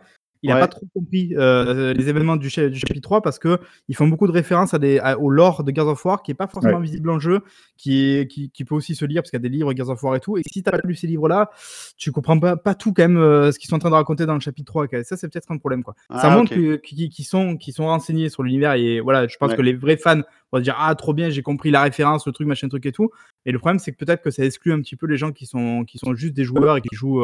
occasionnellement au jeu et mais c'est pas ça, grave, c'est pas mais... ça on en a conscience quand on connaît ces références là, mais quand on n'en a pas conscience on prend tel quel et à la limite ça crée justement des interrogations qui permettraient éventuellement d'en vouloir savoir plus, tu vois. Ça me gêne pas, ça, ce genre de zone un petit peu obscure, tu vois. J'ai joué par exemple à Halo 3 directement sans jouer au 1 et au 2, je comprenais pas tout le lore, etc., mais ça restait énigmatique. Et ça joue au 3 sans jouer au 1 ou 2. Bah oui, parce que j'avais pas d'Xbox moi, donc j'avais qu'une Xbox 360, donc j'ai découvert Halo avec le 3, et donc les convenantes, les machins, tout le lore en fait qui sont vachement expliqués dans le 2, pour moi je l'ai pris comme tel quel, et j'ai trouvé ça, bon bah c'est ça, c'est un fait, voilà, et c'était assez énigmatique pour me donner envie d'en savoir plus, et c'est ce qui m'a fait après rejouer au 1 et au 2 justement, donc, pourquoi pas, hein, que les choses soient pas expliquées ou qu'il y ait des références que les gens ont pas, c'est pas gênant en soi, je trouve. Alors après, d'une manière plus globale, du coup, et après on parlera vite fait des bugs parce qu'effectivement c'est un point très, très important. Je trouve, je sais pas si vous avez cette sensation-là, pardon. Mais après, coach, t'as pas fini le jeu, donc c'est un peu plus compliqué. J'avais pas eu, justement, on parlait un peu tout à l'heure de Gears of War 2, et je trouve qu'il y a pas de vrai gros moment de gloire comme dans Gears 2, quoi. Et je trouve qu'il manque ça dans le jeu. Il manque le moment où, putain, d'un coup, t'es embarqué comme le verre où t'es dans le ventre, là, dans le 2, ou des vrais moments où tu fais, putain, mais qu'est-ce qui se passe? C'est n'importe quoi. Je trouve qu'il n'y a pas ces moments-là dans le Gears 5 et moi je trouve que c'est ce qui fait que c'est pas un grand jeu pour moi. Je sais pas si vous avez le même avis que moi. Ah, moi je vais pas trop m'exprimer là-dessus, je l'ai pas fini, donc c'est vrai que je pense que ça se juge dans la globalité ça du jeu. Après je sais que toi, à Vein, je sais pas si du coup c'est Vein qui est très fan peut-être. Ah ben ouais, enfin à titre personnel, mis à part voilà, l'acte 3 qui m'a un peu déçu, mais bon comme dans tous les Gears, j'ai toujours un acte qui me déçoit un peu. Ce Gears 5. Honnêtement, ouais, j'aurais du mal à le positionner entre seulement mon Gears préféré en campagne, c'était Gears 2. Mais je dois avouer que là, je sais pas trop le mettre. Gears 5, pour moi, il est presque à la hauteur du 2 quand même. Tu sens que c'est pas un mauvais Gears, quoi. Tu sens que il a beaucoup de qualité, qu'il y a des trucs, il est attachant le jeu, quoi. Toutes les séquences vraiment en linéaire, mais elles sont. Même toutes les cinématiques, je les ai trouvées vraiment, mais toutes excellentes. Ah oui, ça fonctionne, ça fonctionne. Surtout, ça, on apprend beaucoup sur l'origine des locustes, et ça aussi, c'est la bombe, quoi. On dira ce qu'on veut, la trilogie originale est géniale et tout, je pense qu'elle est encore pour l'instant un peu intouchable par rapport à ce que fait Coalition, mais quand même, moi, je trouve que ce qu'a apporté Coalition par rapport à Epic, c'est putain, enfin une vraie mise en scène et des vraies cinématiques, quoi. Ouais, ça tue. Et puis surtout, on s'est débarrassé des robots de merde du 4. qui était la pire idée de l'histoire. Mais d'une autre manière. Ils y sont, mais voilà après, ah merde, vous m'avez spoilé, merci. Non, on les voit, je crois que non, on les voit pas. Enfin, ça fait partie du lore, je veux dire, à un moment donné, c'est Baird et ça. Faut pas les dépasser, quoi. Son entreprise, enfin voilà. Donc bon, maintenant que c'est acquis que c'est utilisé par la CGU comme étant une force armée en tant que telle. Donc forcément, ils sont présents comme. Et d'ailleurs, ça a du sens au niveau de l'histoire. C'est cohérent, en fait. Tu te dis, effectivement, c'est ça. Probablement qu'il se passerait si jamais tu avais accès à une technologie comme laquelle ils peuvent utiliser, quoi. Donc voilà, donc là bon, du coup globalement on fait le tour. Mais c'est vrai que sur ce que j'ai fait du jeu, pour le moment je retrouve des sensations je dirais de plaisir que j'ai pas trouvé dans le 4 par exemple. Ou dans le cas, je l'ai fait parce qu'il fallait. Enfin, je l'ai fait sans. Comme ça, le jeu s'est Et passé, pourtant, je l'ai oublié. Les gunfights, je trouve, ils n'ont pas tant évolué que ça, hein, du 4 au 5. Hein. Ah, par contre, ouais, moi je trouve qu'il y a un mauvais feedback des armes dans le 5 là. J'ai l'impression de tirer un peu avec des balles en mousse des fois. Ouais, j'ai pas de retour dans la manette. Des fois, j'ai l'impression que j'ai envie que ça vibre dans la manette, ça vibre pas au niveau des rafales, etc. Et je trouve que c'est mou dans manette en main. Je me souviens pas si dans le 4 c'était déjà comme ça, mais. Ah, punaise, moi, tu vois, pour moi, c'est le contraire, hein. Les armes du 4, au moins c'était plastique, alors que là, j'ai vraiment une sensation d'avoir des vraies armes dans les. Ouais, après, vous avez joué en quelle difficulté là dans le solo ?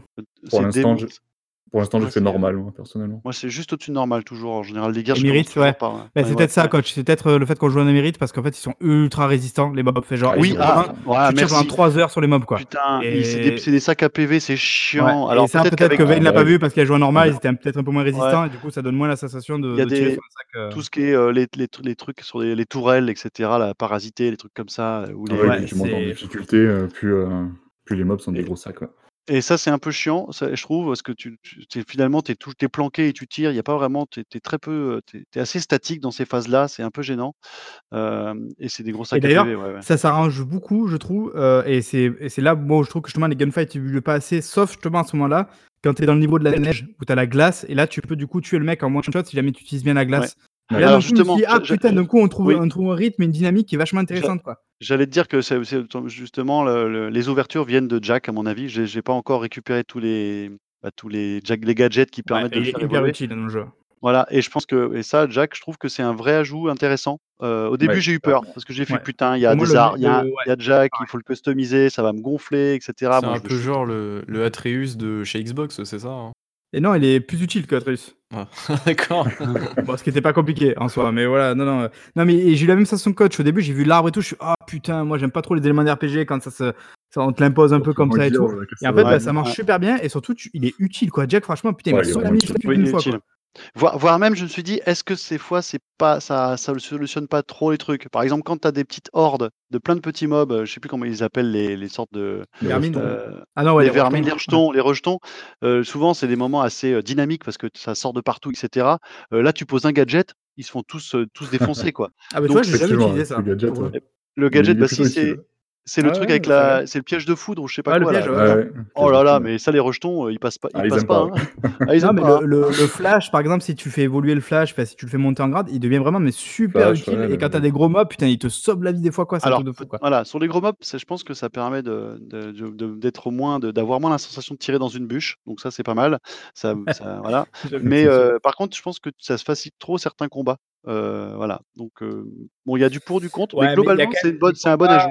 Alors, et tu ramènes dans l'acte 4 et les combats en émérite, franchement, ils se sont tendus quand même. Je trouve par rapport aux autres, il y a des passages où j'ai un peu l'impression de prendre des one-shots de n'importe où. Et c'est un peu, des fois, ça m'a un peu gêné, moi, parce qu'il fallait recommencer d'un coup des combats de 10 minutes où tu prends un one-shot sans comprendre où est-ce que c'est venu. Je trouvais ça un peu. Surtout qu'il y a ce problème. Après, on joue tous en solo, je crois, ici. Non, peut-être pas Vein. Il y a ce problème. Je l'ai fait en coop. L'IA ne sert à rien, putain. Et ça m'insupporte dans Gears, cette putain d'IA alliée qui sert à rien, quoi. C'est vraiment genre, il y a des moments, j'ai eu des moments, mais là on en reviendra encore avec le bug, mais putain, où l'IA était bloquée au début du niveau, quoi. Et tu joues tout seul, quoi. Et ça fait chier. Parce que l'IA, quand elle meurt, toi aussi tu meurs, donc c'est un peu chiant, quoi.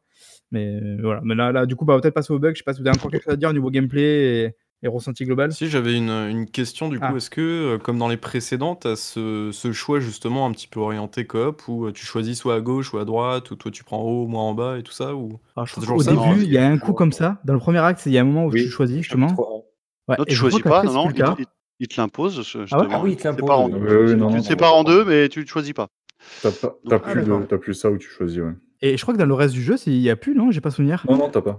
Non, t'as pas où tu te sépares comme ça. Là. Et ça, c'est con. Tu vois, c'est là où je dis que pour moi, il manque des petits moments à la Gears, c'est-à-dire qu'il manque ces petits moments-là. Tu vois, dans le premier, t'avais les wagons, quand t'étais chacun dans un wagon et ça avançait, ça faisait un peu rail shooter. Sur le 2, il y a ça. Quoique sur le 3, je sais plus par contre. Mais en tout cas, sur le 2, c'est sûr. Et ça, c'est vraiment. Ouais, c'est une bonne question, parce que ça, c'est vraiment dommage. Je trouve que c'est un manque dans le jeu, quoi. Après, le truc, c'est que le jeu était calé pour être joué en coop à 2 au début, donc c'était pas facile de faire des groupes de 2. Et d'ailleurs, ça créait des moments où tu faisais plus de game over parce qu'il suffisait qu'il y en ait un qui meurt cette fois et tu pouvais pas aider l'autre. Et à partir du moment où c'est devenu des jeux de coop à 4, c'était plus difficile de faire des groupes de 2 où il y en a un qui peut se penser les zones. Il faut penser les zones plus larges, c'est plus difficile à gérer, quoi. Sachant que là, du coup, on l'a pas dit parce qu'on parlait de Jack, mais il y a la possibilité pour un troisième joueur de jouer Jack. Et ça, c'est vachement intéressant, je trouve. Ouais. Donc, ça fait une sorte de coop à 3, ouais. Et le troisième joueur, par exemple, pour quelqu'un qui sait un peu moins jouer. Ouais, non, c'est, c'est un peu comme le gars qui se tape le gamepad sur Wii U. Non, non, mais c'est intéressant. Enfin, je genre de jouer la casquette dans Super Mario Odyssey aussi. Comme ça. Pour un mec qui n'est pas un pro gamer, ça peut être une manière de jouer sans avoir la pression d'un Gears où tu es affalé derrière un mur à te prendre 10 000 rafales. Voilà, moi, je trouve que c'est intéressant. C'est une bonne idée. Vraiment, Jack, pour moi, c'est l'un des gros plus du jeu et c'est une super idée. Et du coup, on ne peut plus revenir en arrière, quoi. Je pense que là, il ne faut plus enlever Jack, quoi. Oui, tout à fait. Ouais. C'est vrai que Jack, c'est la joue intelligente. Si, du coup, ça pose quelques problèmes d'ergonomie. Ce fameux putain de tronçonneuse sur la tranche en haut à droite, qui est le même bouton que pour recharger. Alors ça, en fait, les armes, enfin, l'utilisation secondaire de l'arme est passée sur la tranche. Effectivement, ça m'a gêné un peu. Ouais, au début, ouais. Mais on s'y fait. J'ai eu peur d'ailleurs que ça gêne le rechargement, et en fait ça va. Moi, à quelques moments de pression, là où d'un coup t'as un mec qui arrive et tu veux le tronçonner, mais en fait t'es en train de recharger, donc tu rates ton rechargement parce que t'appuies. Au moins j'avais envie de jeter la main. Ah, c'est l'habitude, c'est l'habitude. Donc, par contre, j'ai trouvé les rechargements un peu easy. Enfin, je rate aucun rechargement rapide. Hein. La barre avance tout doucement. T'es habitué ? Ah non, je trouve que ça allait plus vite. Hein. Surtout qu'avant, quand tu rechargeais une première fois rapidement, ça allait. Puis après, la zone se réduisait en termes de taille et ça allait plus vite aussi. Donc, le rechargement était de plus en plus compliqué. Et là, c'est easy en fait. Il n'y a pas de complication. Oui, de toute façon. C'est devenu un peu simple parce que je trouvais que ça donnait du rythme, moi, dans les combats. Après, le jeu a été quand même pas mal casualisé, mais on en parlera ça sur la partie multi. Ah ouais, d'accord. Alors du coup, très très rapide détournement, 5 minutes, mais surtout par rapport à Vein. En termes d'histoire, du coup, t'as aimé ça, ce qu'ils ont raconté dans le jeu ? Ouais, franchement, j'ai bien aimé, ça a répondu quand même à pas mal de questions. Et donc, non, franchement, j'ai bien aimé. Parce que moi, j'ai cette sensation qu'il y a deux parties dans le jeu, de l'acte 1 ou l'acte 2, où vraiment, il se passe plein de trucs. Enfin, à la fin de l'acte 1, on va pas spoiler, mais il y a un gros événement qui justifie d'ailleurs que dans l'acte 2, d'un coup, tu te retrouves un peu plus tard. Genre, et voilà, donc...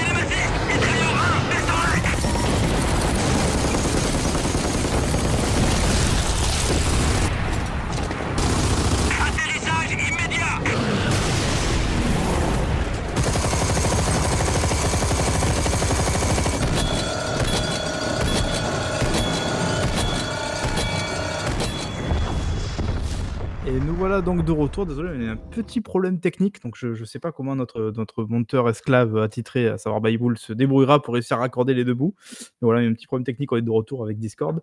Du coup, voilà, donc nous, on en était au test de Gears 5, on parlait notamment de l'histoire, donc bon, voilà, globalement, en gros, l'histoire, c'est sympa. Vein a beaucoup aimé, moi, j'ai un peu moins convaincu, je trouve que la deuxième partie est moins intéressante. Mais en tout cas, il trouve un petit truc sur la fin du jeu qui fait qu'on a quand même envie de jouer à Gears. Je pense qu'on est d'accord sur ça, Vein. Ouais, tout à fait, ouais. Voilà, ça donne quand même sacrément envie de voir comment ils vont gérer ça, on va dire, dans le 6. Donc voilà, très intéressant. Ah, il y aura le 6, vous pensez ? Oui, non, mais oui, c'est sûr. Je pense même qu'on peut t'annoncer qu'il y aura probablement 4 ou 5 Gears encore. Où s'arrêteront-ils ? Coach, il y a quelque chose qui s'appelle l'argent, en fait, et je pense que c'est pas mal motivant. Et puis, a priori, je pense que le jeu est parti pour bien fonctionner, donc il n'y a pas de raison qu'ils arrêtent. Du coup, on va juste faire le petit détour dont on parlait tout à l'heure. C'est vrai qu'en termes de bugs, le jeu, c'est une horreur. C'est vraiment... Alors, il y avait le multi, comme disait Raf, beaucoup de problèmes au lancement du jeu, mais ça, à la rigueur... Moi, je suis prêt à comprendre dans le sens où si jamais t'es dépassé par le succès d'un jeu à la sortie, bon, t'avais beau avoir fait des tests, si d'un coup tu te retrouves avec 3 fois plus de joueurs que prévu, je suis pas d'accord avec toi. C'est le genre de problème qui peut arriver. En tout cas, le multi, moi, je le comprends plus que le solo, quoi. Parce que le problème, c'est que le solo, t'as aussi des bugs, et ça, c'est pas normal pour un jeu, un triple A de cette envergure. C'est pas normal d'avoir des bugs. Les gars, c'est Microsoft, les mecs, ils ont les plus gros serveurs de l'histoire du jeu. Les plus gros serveurs, les plus gros cerveaux. Oui. Non, mais voilà, en solo, c'est des bugs. Déjà, il y en a un, je sais pas s'il est spécifique à la France. Ou si c'est pareil pour les autres pays du monde, ces putains de sous-titres, il y a un problème avec les sous-titres, quoi. Ah oui, ah, oui, ça, oui. Vous avez fait, les gars. C'est bizarre, hein, c'est bizarre, hein, c'est vraiment bizarre. C'est la première fois que je vois ça, j'ai pas de souvenir d'un autre jeu avec un problème pareil. Est-ce que c'est limité justement à la version française ou pas ? Et ouais, je sais pas, j'ai pas trouvé l'info. Explique, Marc, pour ceux qui connaissent pas Gears of War. Alors, pour vous faire bien comprendre, en fait, donc dans le jeu, t'as des sous-titres, sachant que tu peux enlever les sous-titres, mais pas pendant les cinématiques déjà. Bon, là, t'es un peu foutu, quoi. Pour les cinématiques, t'es foutu. Et en fait, si vous voulez, dans les sous-titres, en fait, ceux qui le disent en doublage et ce qu'il y a dans les sous-titres, souvent ça concorde pas. Alors soit c'est parce que la phrase a été tournée d'une autre manière qui donne plus ou moins le même sens, mais bon, il dit pas la même chose. Bon, tu dis bon alors là, ok, éventuellement. Et surtout le plus gros problème, c'est qu'il y a des moments, des morceaux de dialogue de sous-titres qui sont pas en fait au bon endroit. C'est-à-dire qu'en fait, vous allez retrouver des sous-titres que vous avez vus il y a un chapitre avant. C'est ça. Là, tu ou après, ouais. C'est-à-dire qu'à des moments, tu peux te faire spoiler parce qu'en fait, t'as la ligne de dialogue en dessous qui vient du chapitre d'après ou de l'acte d'après et qui est donc par accord avec ce que le mec est en train de dire, quoi. Faut pas les lire. Il y a deux personnages qui parlent, par exemple JD et Kate. Et JD, c'est les bons sous-titres et Kate, c'est pas les bons sous-titres. Et là, ton cerveau, il bug total, quoi. C'est une horreur parce que moi, j'arrive pas à jouer sans regarder les sous-titres en général. Donc très très très très compliqué. Je sais pas si vous avez eu les mêmes difficultés que moi, mais il se trouve que moi je joue Gears depuis toujours en français parce que justement à l'époque j'ai toujours bien aimé. Tu sais, ça fait partie, c'est comme ces séries que t'as découvert en français, le doublage est plutôt bon et depuis t'es habitué aux voix françaises. Le côté kitsch de Gears va avec le package, quoi. Et en plus, le doublage français rajoute une couche un peu nanar, moi, que j'ai toujours aimé au niveau des doublages, à en faire des caisses, justement, en tout cas sur les anciens persos. C'est pour ça peut-être que je suis un peu déçu par des gens comme des persos comme Dale et compagnie. Mais donc, comme c'est en français, je suis moins accroché par les sous-titres, je tombe moins dessus. Puis quand j'ai vu que ça disait n'importe quoi, j'ai fait bon, bah ok, je pose même pas les yeux dessus. Parce que des fois, c'est incompréhensible. C'est même pas juste une appréciation de doublage par rapport au doublage vocal, c'est juste dire la même chose. C'est par accord. Et c'est vraiment. Moi, je vais pas souvenir d'avoir jamais vu ça sur un autre jeu. Ça, c'est assez. Je trouve que c'est assez inédit là. Le problème étant, il est pas encore réglé. Le problème, c'est que j'ai peur que ça soit un problème en fait franco-français, quoi, et que les mecs de Xbox soient pas au courant qu'il y a un problème comme ça. Et vu qu'évidemment en France on a une branche Xbox, coucou Hugues, adieu Hugues, qui est complètement à l'ouest, je sais pas si le truc sera réglé un jour, quoi. Ce serait quand même bien qu'il fasse ça. Donc voilà, donc ça c'est un bug qui est quand même assez costaud. Et après il y a plein d'autres bugs, des bugs de points de contrôle. Des fois j'en ai une balle à raconter. Hein. Ah oui, vas-y, une anecdote. C'est ce qui m'est arrivé moi sur. Alors, excuse-moi. Pour raconter l'histoire, c'est à l'acte 3. Bon, on est dans un monde semi-ouvert, très bien. Donc avec mon coéquipier, on décide de faire toutes les missions secondaires, etc. etc. Et quand on veut reprendre, là, on a la quête principale, le script, il s'enclenchait pas. Il s'enclenchait pas, on a tout essayé, on est revenu en arrière, on a démarré le chapitre, mais rien à faire. Donc on a dû refaire tout l'acte. Et en regardant ensuite une vidéo YouTube... on s'est rendu compte que c'est parce qu'on a fait du coup les quêtes principales dans le désordre. On a fait une quête principale qu'on n'était pas censé faire avant la vraie principale en fait. Comment c'est possible ? Du coup, ça a complètement chamboulé le script. Et du coup, forcément, il ne pouvait pas se déclencher parce qu'on n'a pas fait dans l'ordre. Donc encore une erreur aussi du monde ouvert. Ça, c'est inacceptable, quoi. Pour un jeu AAA, c'est inacceptable. Ouais. Et on a dû refaire tout l'acte, quoi. Mission secondaire, tout perdu. On avait tout perdu, toute la progression. Voilà. En plus, il y a un bug aussi avec les objets ramassés, pas ramassés, tout ça. Quand tu recommandes, des fois, les objets, ils se ramassent pas. Ils disparaissent, ouais. C'est un calvaire. J'ai un peu... Alors moi c'était pas aussi grave que ça, mais il y a une séquence en fait tu dois tuer une nuée, je crois, non, les trucs qui volent, tu dois buter une nuée, et donc je bute la nuée et en fait je comprends vite qu'il y a un bug parce que la musique continue alors qu'il n'y a plus de nuée, et là je suis merde, et en fait effectivement du coup le script, le point de contrôle se validait pas, donc j'étais coincé dans la pièce et je pouvais plus rien faire, et il a fallu que je relance le point de contrôle pour retuer la nuée, et en plus c'est chiant ces putains de nuées à tuer, surtout en émérite. Donc j'ai dû relancer, la tuer, et là cette fois-ci effectivement ça s'est validé, c'est passé, et encore je pense que j'ai eu de la chance, quoi. C'est-à-dire que je pense que, je sais par exemple que, je sais pas si nous écoute à Voxen qui est un joueur aussi Xbox avec qui je discute beaucoup, lui il a eu beaucoup de problèmes notamment dans l'acte 3 justement avec les points de contrôle, et il a dû recommencer je sais beaucoup de fois, 27 fois le jeu, les points de contrôle, voilà, pour réussir à passer les trucs, et c'est au bout d'un moment il y a des passages tu dois avoir envie de les faire en vomissant tellement que c'est... Ça, voilà, une fois de plus on le dit, mais ça vaut pour Gears, quoi. Pour n'importe quel jeu, c'est inadmissible pour un AAA d'avoir des problèmes de ce genre-là à la sortie, quoi. Carrément. Surtout que c'est un jeu qui a eu quand même 4 ans de développement, et il a commencé avant la sortie du 4. C'est ça, quoi. Donc voilà, ils ont eu quand même le temps, je pense, de peaufiner le truc. on joue pas sur PC, quoi, on est sur console, quoi, donc ça fait chier d'avoir ce genre de problème. C'est pas Baby Boule. Et d'ailleurs, figure-toi que selon Digital Foundry, Gears of War 5 est apparemment l'un des jeux les mieux optimisés de ces dernières années, mais vraiment. Après, je sais pas sur quel plan il décide. Optimisé niveau technique, techniquement, oui. Techniquement et apparemment visuellement aussi. Alors, du coup, je l'ai pas testé. Je suis en train de me refaire les premiers là. Je suis en train de jouer aux deux, donc moi j'ai absolument rien compris. Du coup, le 5 sort, je refais toute la trilogie initiale. Mais bref. Mais du coup, je pourrais peut-être. Un intellectuel. Oui, tout à fait. J'aurais peut-être vous faire un retour sur le truc quand je serai au 5, quoi. Ouais, donc dans à peu près un an et demi, c'est ça? C'est ça, tu verras mon backlog et tous les jeux que j'ai à faire et tous les jeux indés qui sortent, je croule sous les jeux, là, c'est ignoble. Bon, du coup, je pense qu'on a fait un bon retour global du solo. J'espère que les gens ont réussi un petit peu à suivre, c'était un peu compliqué. Du coup, on va peut-être vite fait parler, alors surtout Vein, parce que moi j'y ai très peu joué, j'ai un peu joué au mode Horde, mais c'est tout, et un peu au mode PvP en bêta, mais voilà. Notamment du mode multi, de la partie multi, parce qu'évidemment, Gears c'est un solo, mais c'est aussi une partie multi qui est très importante pour la série. Et il y a en fait, en tout, il y a 4 grandes parties, c'est ça, il y a le solo, la Horde, donc qui revient avec 2-3 petites nouveautés. Le PVP et le fameux mode escape, fuite, je crois traduit en français. C'est ça, voilà. Donc du coup, est-ce qu'on commence par la Horde? Qu'est-ce que t'as pensé de cette nouvelle Horde? Alors, bon, moi, la Horde, déjà, faut savoir, j'ai jamais été vraiment fan de ces modes de jeu-là. Pour aller la Horde, en fait, on est sur une map fermée, il y a des vagues d'ennemis qui arrivent et il faut réussir à repousser les vagues d'ennemis. On donne plus ou moins d'outils pour y arriver. Quoi. Après, elle reste quand même plus intéressante que le 4 parce que y a plus... Il y a plus de bestiaires, il y a un bestiaire plus important. Donc au niveau des boss, etc., c'est quand même plus intéressant. Après, ce que je trouve dommage, par contre, c'est qu'une classe est égale à un skin. Ça, c'est un peu con. On peut pas vraiment jouer avec son personnage préféré. Non, en plus, tu peux jouer avec Batista maintenant, c'est ça? C'est dommage. En plus, il y a l'apparition des classes qui n'étaient pas, si j'ai bon souvenir, dans le 4, où en fait maintenant on a des power-up. Il y avait des classes quand même dans le 4. Ouais, mais il y a vraiment des power-up, non? Ils n'étaient pas dans le 4, je crois. Par contre, oui. Là, possibilité de devenir invisible, des choses comme ça qui ajoutent une surcouche encore au jeu. Moi, à la rigueur, j'ai un peu joué à la Horde. Et pour moi, ce que je reproche à la Horde, mais je sais que c'est pas le cas de la majorité des joueurs, sur ça, je suis un peu seul, on va dire. C'est que moi, je préfère la Horde du 2. C'est-à-dire la Horde, vraiment, t'établis ton couteau, tu dois te débrouiller comme tu peux pour survivre. Et ça, j'aimais bien. Par contre, là, maintenant, on arrive dans une Horde où il y a 1000 surcouches de features, de trucs. C'est-à-dire que à l'écran, t'as plus de place sur l'écran, tellement qu'il y a des trucs affichés partout. Et moi, en fait, ça m'intéresse pas. Je trouve ça vraiment chiant. Ça me gonfle de devoir faire avec 10 000 features pour placer telle tourelle là, pour acheter tel truc, déplacer machin. Moi, c'est des trucs qui m'intéressent plus. Je trouve qu'on perd un peu d'objectif. Ouais, mais ça, du 3, là. Bon, déjà, tu vois, le 3, je commençais déjà à râler en me disant, ouais, les tourelles, machin, truc et tout. Mais bon, ça allait, quoi. Tu pouvais te spécialiser, c'était sympa. Mais là, il y a trop d'informations. Je sais que c'est très personnel et je pense que les gens qui kiffent vraiment comme des oufs la Horde, ils sont contents parce qu'en fait, justement, le mode est vachement plus profond. C'est presque un mini-jeu à part entière, quoi.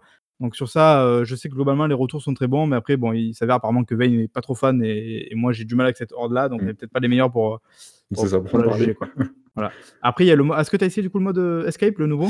Alors j'ai testé le mode escape, ouais, j'ai fait quelques parties. Est-ce que tu peux nous le décrire du coup un peu parce que je vois pas trop. Alors, le mode escape, alors c'est un mode en coopération à 3 joueurs et le but ça va être de s'échapper le plus vite possible de l'endroit où. Mais du coup, tu passes de salle en salle ou comment ça se passe? Effectivement, c'est de salle en salle avec des ennemis de plus en plus forts et de plus en plus nombreux, avec aussi des mini-boss, hein, évidemment. C'est une sorte de hors dynamique, du coup? Hors dynamique, je dirais pas ça. Pourquoi?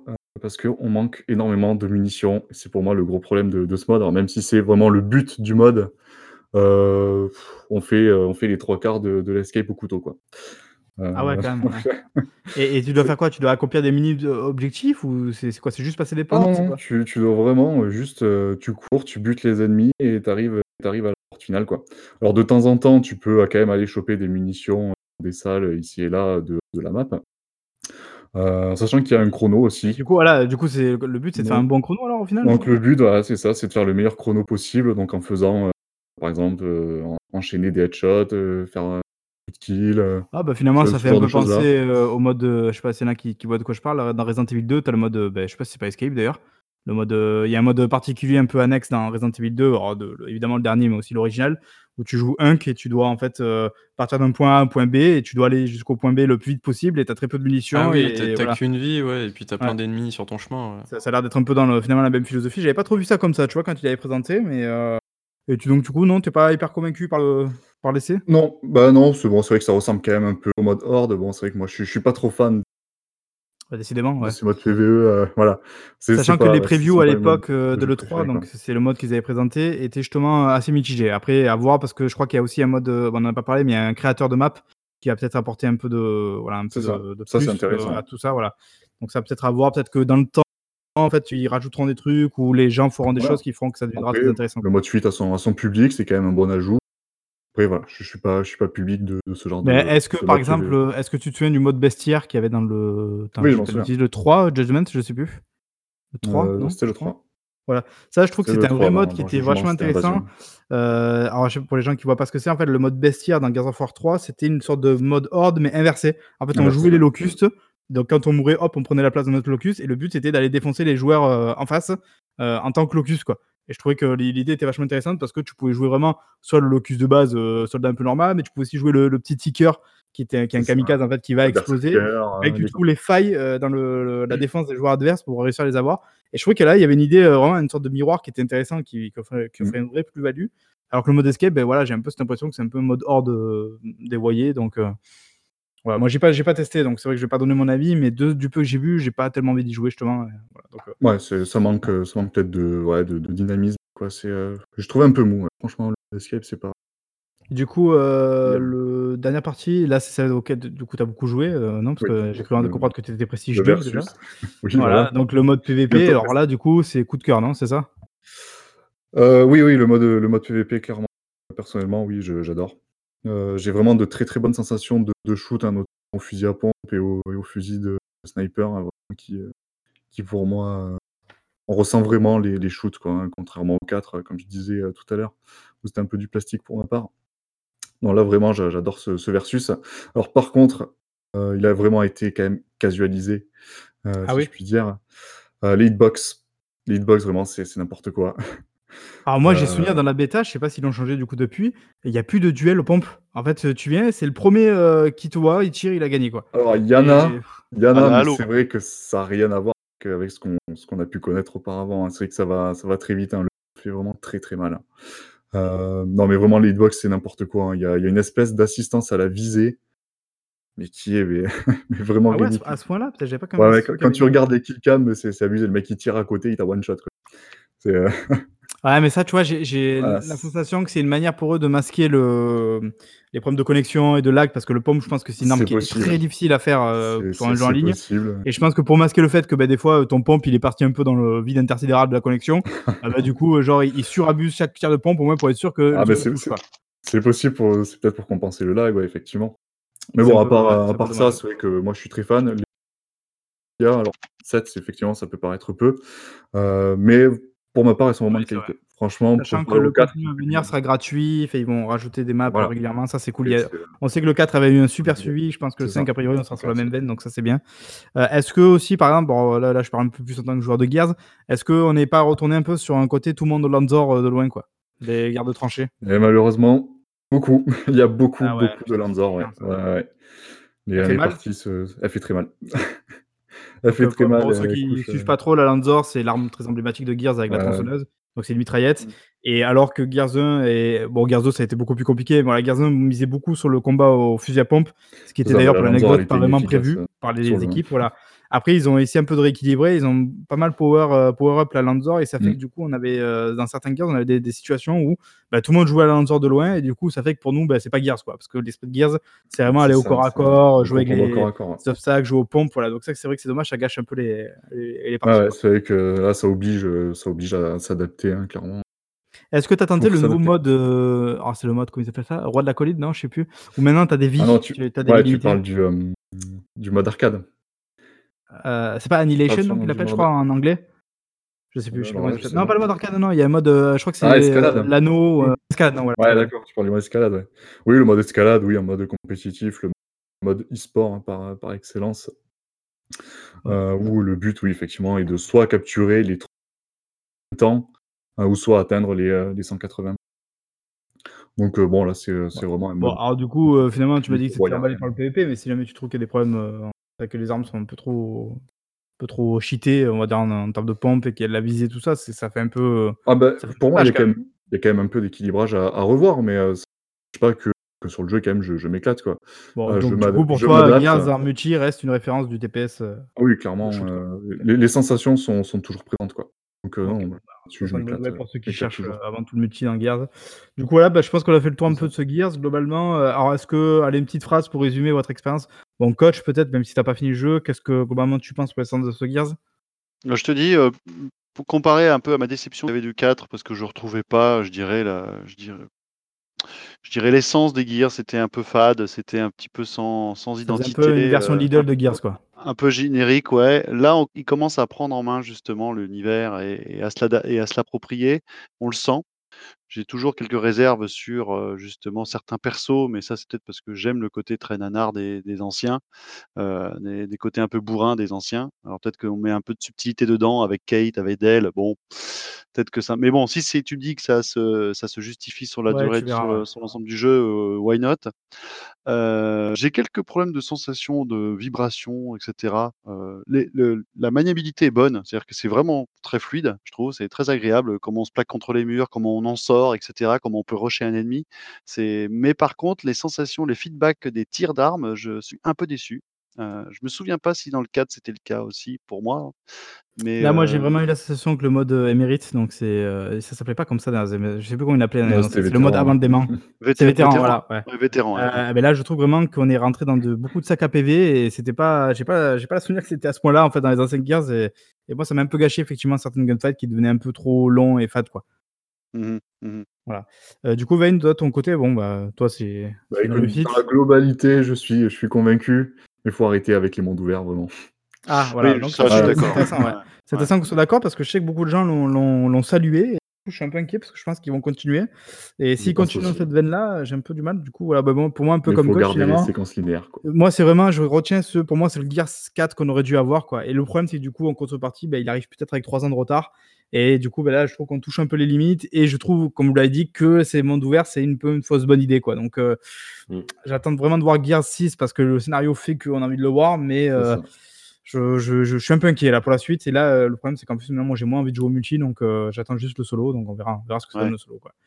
Bon, voilà. En tout cas, écoutez, alors, on va passer la dernière peut-être partie parce que j'en avais encore une autre en tête, mais je pense que là, ça commence à faire un peu long pour les gens. Donc, on va passer à la dernière partie du podcast, à savoir une nouvelle chronique. Baby Boule a enfin lâché sa chronique, on y est. C'est la chronique Les Indés primés. Voilà, c'est pas le génial, mot, voilà. Et il a mis à peu près 2 mois à trouver ce jeu de mots, donc respectez-le. Voilà.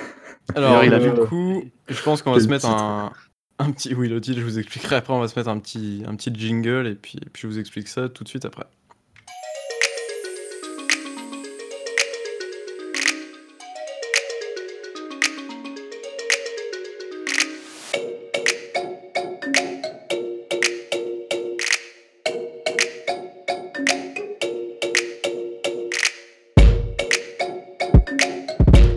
Donc du coup, les indéprimés, qu'est-ce que c'est ? Bon, déjà, c'est un jeu de mots bien pourri qui signifie forcément, je vais parler principalement des jeux indépendants, qui soient bons ou pas bons. Donc, indéprimés, donc les bons jeux, du coup, et indéprimés, donc les mauvais jeux. Bien trouvé. Voilà, quel jeu de mots magnifique. Quel esprit, quel cerveau. Tout à fait, merci. Après, il y a peut-être moyen que je modifie. Bon, le nom, on s'en fout, c'est pas très très grave. Alors, du coup, qu'est-ce que c'est ? Très rapidement, je vais venir en général. Peut-être pas tous les podcasts, mais je vais essayer d'être très rapide, parce que là je sens déjà que je m'éternise rien que pour expliquer le concept. Donc déjà c'est pas un très bon signe, mais du coup c'est vraiment vous proposer en fait, vous faire découvrir des petits jeux indépendants qui me paraissent cool ou non d'ailleurs. Et aujourd'hui j'ai 2 jeux à vous présenter, 2 qui sont pas terribles et un qui m'a vraiment beaucoup beaucoup plu. Voilà, et le but aussi c'est de vous apprendre un petit peu ce qu'il y a derrière le studio, ce qu'ils ont fait précédemment, etc. Ça va durer 1 heure les gars. Ça va durer 1 heure, je suis désolé. Donc le premier jeu alors c'est quoi ? Alors le premier jeu c'est, je pense que vous en avez entendu parler, c'est Untitled Goose Game. Est-ce que vous le connaissez ? Oh, pas du tout. Ah avec les lois là, le jeu avec les... Tout à fait, c'est le jeu de loi du coup. Donc le jeu de loi, qu'est-ce que c'est ? Eh bien c'est un jeu édité par Panic, développé par House, donc c'est un petit studio australien composé de 4 personnes, tout simplement. C'est leur second jeu, donc le jeu est sorti le 20 septembre 2019 sur PC et Switch. Pour le moment, c'est les deux seules plateformes. Il n'y a aucune annonce de potentielle version Xbox One ou PS4. Le prix de lancement, donc voilà, ça c'est les petites informations qui sont assez importantes, je pense. 15€, donc du coup, prix de lancement. Oui, mais je crois qu'il est en promotion sur le Epic Game Store, non ? Oui, bref, allez, c'est bon. Et donc le jeu est en français. Voilà, ça c'est les petites informations que je vous dirai à chaque fois parce que c'est important. Certains jeux indés seront par exemple que en anglais ou voilà. Donc je vous préciserai à chaque fois si les jeux sont en français ou non. Je vous préciserai également si j'ai terminé le jeu. Donc, pour le coup, j'ai terminé le jeu, même s'il n'est pas très long. Je crois que la durée de vie, elle est de 2h30, 3h à peu près. Bon, c'est pas très très long. Et je vous dirai pour terminer, du coup, pourquoi ce jeu-là, spécifiquement, a retenu mon attention. Donc, pour Untitled Goose Game, du coup, ce jeu a retenu mon attention tout simplement pour le propos, c'est-à-dire jouer une oie. Donc voilà. Alors le jeu, qu'est-ce que c'est ? C'est une sorte de, on va dire, pseudo puzzle game où tu joues une oie et en fait ton but c'est de faire chier un petit peu tout le monde. Donc sur le jet des dés dans le jeu. Non. En fait c'est un jeu en vue isométrique avec des sortes d'aplats de couleurs. C'est absolument immonde ce que tu viens de faire. Et en fait ton but, c'est tout simplement de faire chier le plus de monde possible. Et en fait t'as une liste d'objectifs. Et ton but, c'est de réaliser cette liste d'objectifs, tout simplement. Donc voilà. D'accord. Donc le jeu a été très... Quand tu parles d'objectifs, c'est quel type d'objectif alors ? En fait, tu as une liste, tout simplement. Et cette liste, tu dois la réaliser. Donc par exemple, tu as, choper le chapeau du vieux, faire tomber le vieux monsieur par terre. Bot simulator, en fait, dans l'idée. Ouais, bon, je sais pas, mais en tout cas, voilà, le jeu était... Un Kaira simulator, quoi. Le jeu était très très bien reçu, en tout cas par beaucoup de monde. C'est un GOTY pour beaucoup de monde, pas pour moi. Je le trouve. Ouais. Ah mais quoi, parce que c'est fun un peu à la God Simulator ou parce que c'est un vrai intérêt ludique quoi. En fait c'est un petit peu parce que le jeu est est un petit peu spécial parce que tu joues une oie du coup. Et du coup tu fais chier ton monde en fait, donc c'est à dire tu peux cacaner, tu peux faire des trucs comme ça, tu peux voler plein d'objets, ensuite les gens te courent après et tout, donc voilà. Et donc après ça du coup tu réalises tes objectifs et en fait c'est terminé quoi. Pour moi c'est un jeu blague en fait qui aurait dû rester dans son carcan de jeu blague quoi, tout simplement.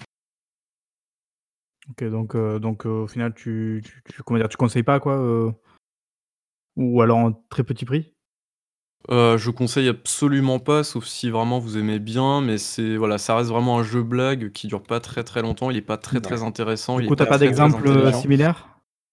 De jeu un peu similaire ou ? Ouais, voilà, un jeu auquel ça se rapprocherait peut-être un peu dans le délire. God Simulator éventuellement, mais God Simulator c'est plus un jeu un peu délire de game jam, j'ai envie de dire.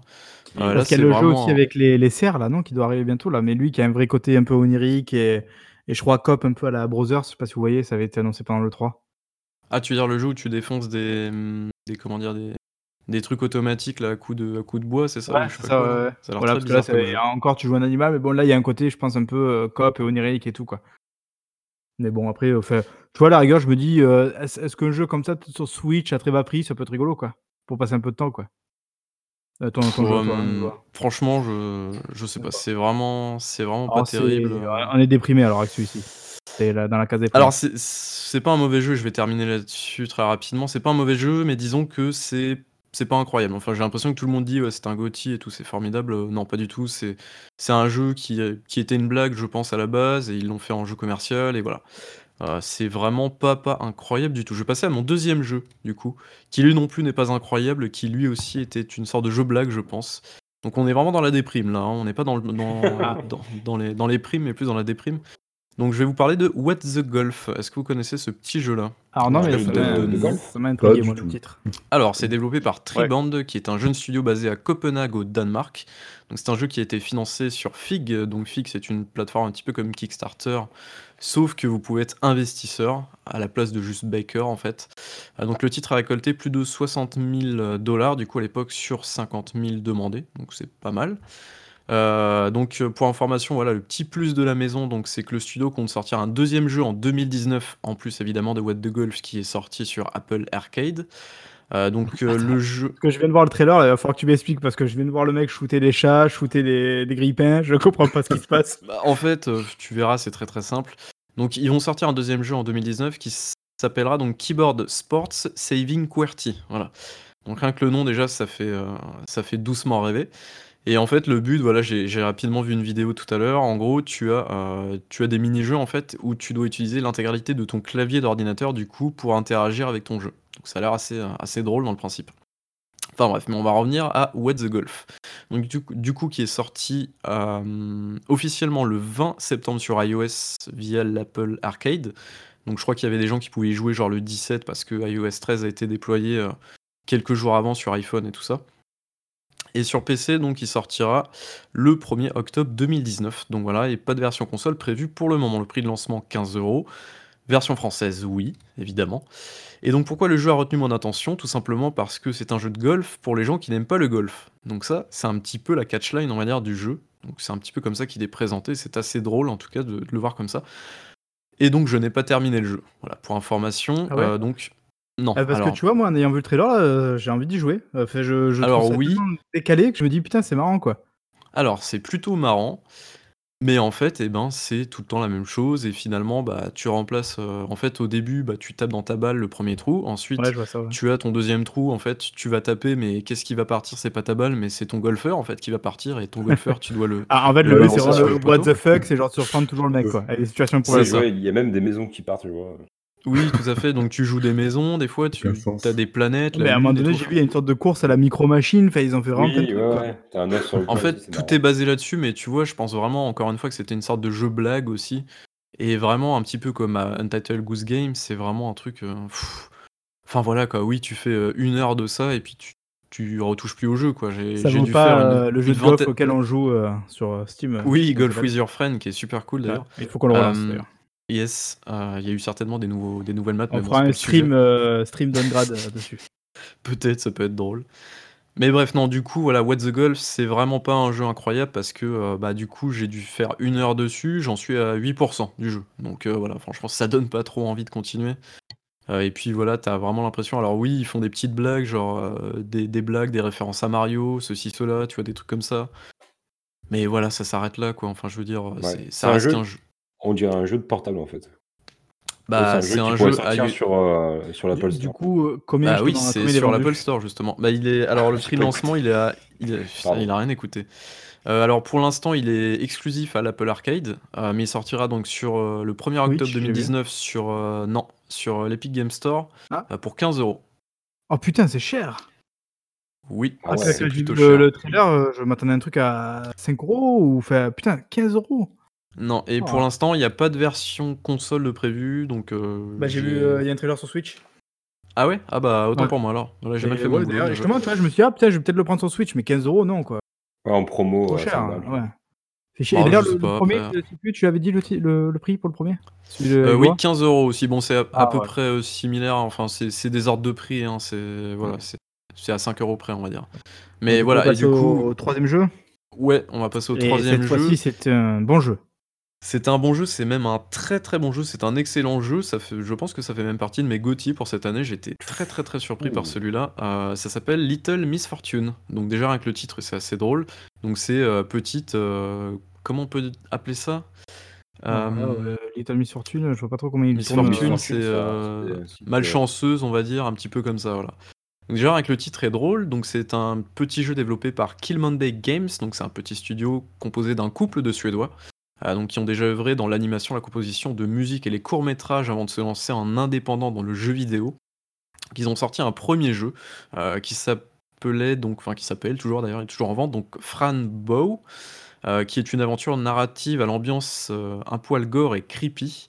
Donc le jeu est sorti sur PC, mais il y a un portage de ce jeu-là spécifiquement qui sortira en 2019 normalement donc sur les consoles actuelles.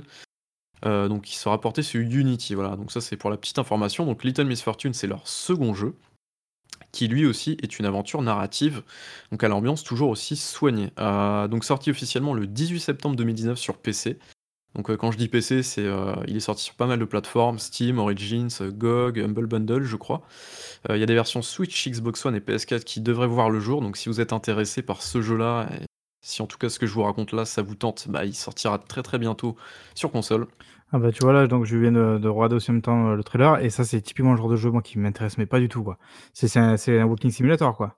Alors non, c'est une aventure narrative, donc ça coûte 18€. Oui, c'est un petit peu pareil. On n'y fait pas grand-chose dans tous les cas. Ça coûte 18€, donc ça reste assez honnête pour l'expérience. Pourquoi le jeu a retenu mon attention? Tout d'abord parce que les visuels sont super accrocheurs, c'est très très beau et très très mignon.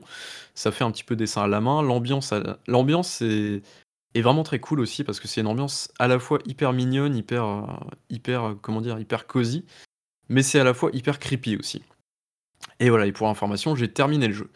Donc qu'est-ce que c'est finalement? Eh bien, pour vous dire très très rapidement, c'est une aventure narrative. Donc en gros, c'est un jeu, tu avances de gauche à droite ou de droite à gauche en fonction de là où tu vas. Tu as des interactions et donc tu as une espèce de relation en fait entre cette petite fille que tu joues, donc qui s'appelle Little Miss Fortune évidemment, et donc un narrateur en fait qui lui te parle. Donc ça casse un petit peu le quatrième mur, ça te parle toi en tant que joueur, mais ça parle également à Little Miss Fortune. Donc en gros, c'est une espèce de voix un petit peu chelou, en mode un petit peu narrateur de The Stanley Parable. Je sais pas si vous avez déjà joué au jeu. C'est un petit peu dans ce type là. J'ai entendu parler mais jamais essayé. D'accord, bon bref. Et du coup ce jeu là il est super cool parce que l'ambiance en fait elle peut passer d'un truc très très sérieux en fait à des trucs complètement débiles, mais vraiment très très débiles quoi. Et du coup tu te dis mais ils ont vraiment réussi à mélanger plein de trucs comme ça hyper cool.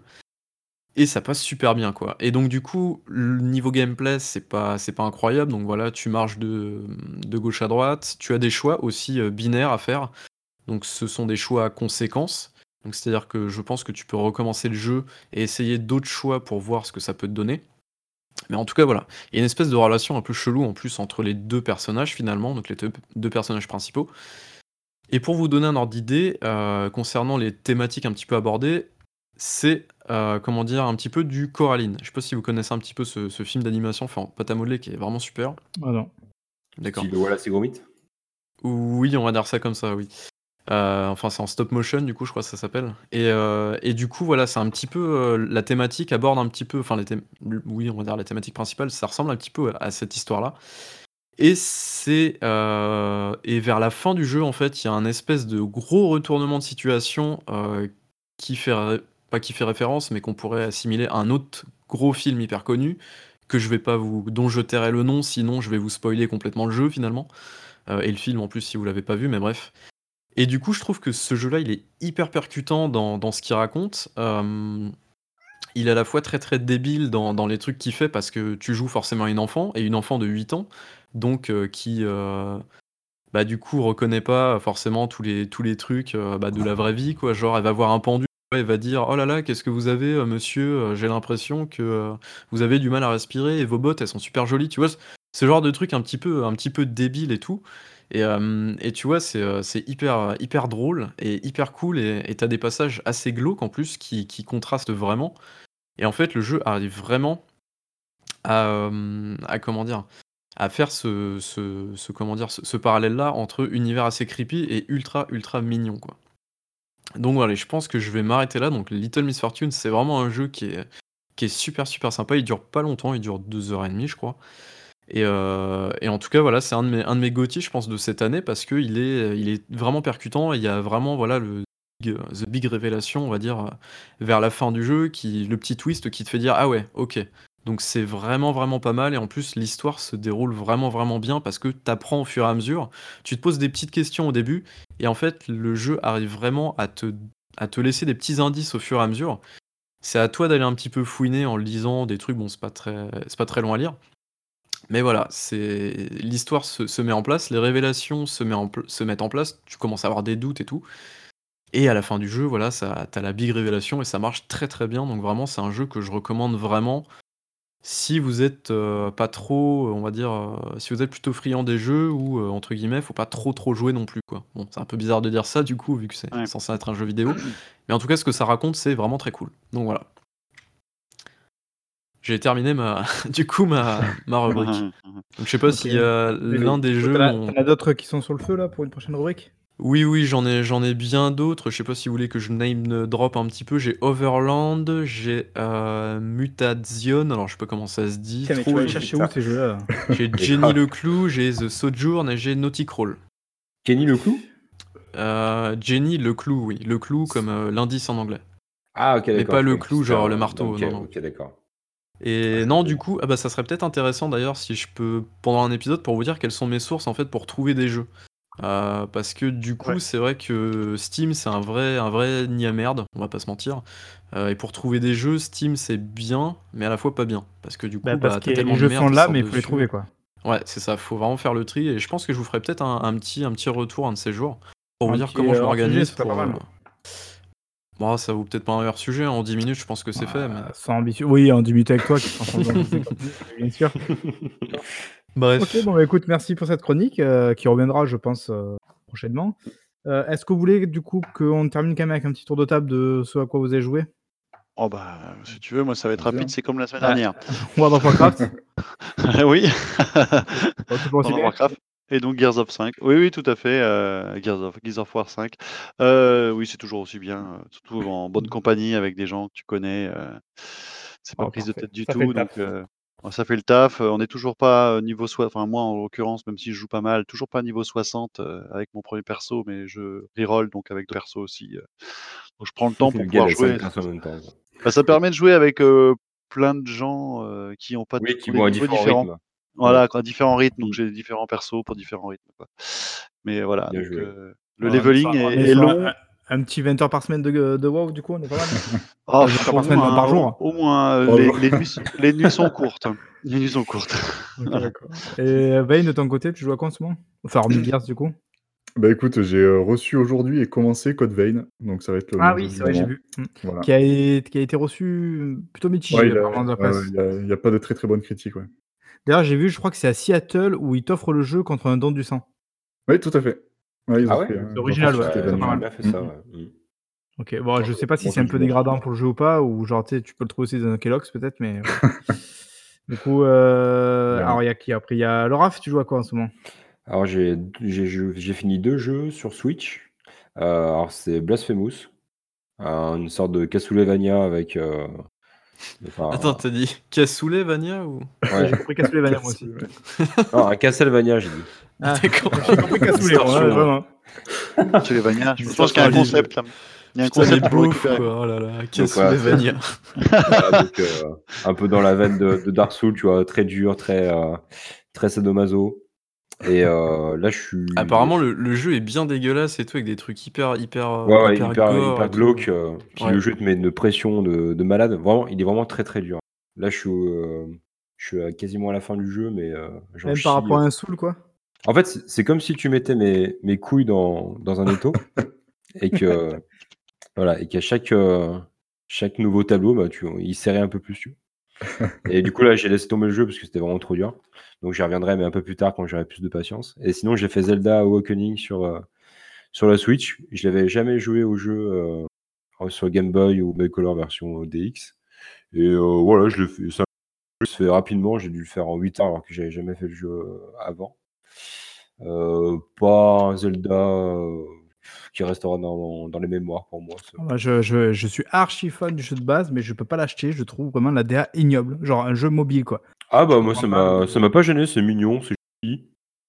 Un peu marionnette en bois là, c'est pas désagréable. Ouais, je sais, je suis apparemment le seul au monde à trouver cette DA ignoble, mais moi ça m'a genre vraiment ça m'a... Non, moi je trouve ça à la fois mignon et ignoble, alors je sais pas, c'est ultra paradoxal mais surtout le jeu il rame du cul un truc de fou. Enfin, ça dépend surtout quand t'es en extérieur, quand t'es dans les donjons, ça rame pas trop mais dehors, t'as pas mal de ralentissement quand même.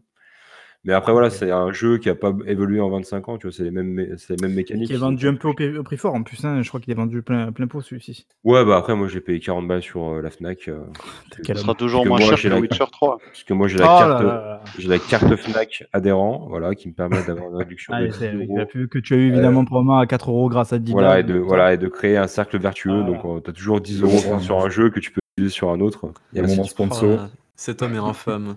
Voilà. Alors, du coup, Baby Boule, hormis tes petits jeux indés, là, tu joues à quelque chose de particulier en ce moment ? T'es sûr que tu veux que je me lance là-dedans ou pas ? Non, vraiment, rapidement. Vraiment. Allez, très, très rapidement, j'ai fini What Remains of Edith Finch, que je n'avais pas fait à l'époque, qui est un walking simulator très très bon. Franchement, j'ai été vraiment très bien reçu celui-ci. Ouais, impressionné par ce jeu-là, et je kiffe les walking simulators, ça fait partie d'un des meilleurs que j'ai jamais fait avec évidemment Soma, hein, qui est le GOTY Ever, et puis comment il s'appelle, Vanishing of Ethan Carter, voilà, qui est excellent aussi. Je me refais la trilogie des Gears. Donc là, j'en suis au 2. Donc c'est très très bien. Et puis je vais enchaîner avec le 3, le Judgment, le 4 et puis le 5. J'y joue à la bêta de Breakpoint aussi, Ghost Recon, qui sort d'ici je sais plus combien de temps, là, dans 2 semaines, je crois. En fait, c'est Wildlands 2, quoi, tout simplement. Donc, bon. Voilà, là, j'ai vu un retour tout à l'heure, justement, qui avait l'air de dire que c'était, même par rapport au Wildlands, c'était pas ouf, quoi. Genre, donc ça m'a un peu étonné parce que je m'attendais vraiment à un copier-coller. C'est un copier-coller, je vois pas tellement de différence. Alors, j'ai joué 2 heures à la bêta, c'était pas grand-chose. Mais... Celui-là, je pense que je vais malheureusement faire l'impasse. Tu penses prendre le jeu, toi, au final ? Moi ? Ouais. Bah non, après, je peux prendre le Uplay Plus, tu vois, sur PC, 15 balles. Ah oui. Et cet avantage-là, quoi, donc, du coup. A priori, on n'en parlera pas, je pense, non, dans le cast. Ou... ça m'étonnerait, non. Et puis, c'est pas un très gros jeu non plus qui mérite qu'on en parle. Enfin, c'est pas qu'il mérite pas, mais c'est qu'en plus, voilà, il y a tellement d'autres jeux à côté que bon, voilà. J'ai terminé Donut County aussi. Vous vous souvenez, ce jeu dont je vous avais parlé il y a 1 an pour vous dire que c'était cool, le jeu où tu es un trou qui avale plein de trucs. Bah, je l'avais pas fini à l'époque. Donc là, je l'ai terminé, c'est plutôt cool. Il aborde des sujets assez sympas. Et donc voilà. J'ai fait la démo de Medieval aussi sur PS4, donc bon voilà, rien à signaler. Je trouve ça tellement con en fait qu'ils aient pas refait le 2 au passage. C'est tellement idiot en fait parce que bah quitte à faire le 1, autant refaire le 2 au passage quoi. D'autant que le 1 il avait refait sur PSP à l'époque. Donc voilà, je vois pas trop l'intérêt de pas avoir refait le 2, mais bon bref. Et pour terminer, je me suis relancé Overwatch, j'ai même pas honte. Oh putain. Mais non, mais par contre du coup, chose assez intéressante, ils ont mis en place les role queue. Donc je sais pas si vous voyez ce que c'est en fait, c'est-à-dire que dans Overwatch, vous avez trois rôles en fait, vous avez les DPS, les healers et puis les tanks. Enfin les supports du coup, les healers c'est plus support maintenant. Mais bref, et du coup, ça règle certainement l'un des plus gros problèmes du jeu, c'est-à-dire que tu te retrouves pas à 5 DPS dans ton équipe alors que normalement tu dois faire 2 2 et 2. Donc ce principe-là, en fait, est génial et ça évite... Enfin, du coup, l'alchimie entre les équipes ne se fait pas. Bon, bah, du coup, c'est pas très grave, ça arrive. Mais du coup, tu n'as plus ce fait de péter un cap parce que t'as le mec qui change de truc et qui prennent... Genre, les mecs prennent 6 tanks et puis toi, t'es comme un connard, seul healer de la partie et t'as pas de DPS, quoi. Donc, au moins, ça règle l'un des plus gros problèmes du jeu. Je sais même pas pourquoi ils l'ont pas sorti, en fait, il y a 10 ans, quoi, ce truc-là. Mais bref, voilà, j'en ai terminé avec mes jeux, c'est déjà pas mal. Ah, toujours comme d'hab, et tu as quand même ce don de jouer à des jeux totalement improbables dont personne ne connaît l'existence. Merci. Et j'ai été rapide en plus, hein, donc c'est formidable. Ouais, en plus, non, c'est très bien. Complémentaire. Ok. Alors moi de mon côté, du coup pour terminer, en ce moment je suis sur Borderlands 3, qui se vend très très bien, et même sur l'Epic Game Store, j'ai entendu dire. Non, alors attention, rectification, les chiffres sont bullshités, on n'a pas les vrais chiffres. Ah là là, c'est vraiment le pire des VRP quoi. Bon, c'est Randy Beachford, le pire des VRP. Donc je suis en train de jouer en ce moment, j'essaierai peut-être de vous en parler quand j'aurai bien avancé, j'ai déjà un petit peu joué, mais c'est un jeu qui est évidemment très long comme d'habitude. Voilà, globalement, on est vraiment sur la veine de Borderlands 2, peut-être même trop d'ailleurs, justement, donc voilà, je vous en parlerai un petit peu plus.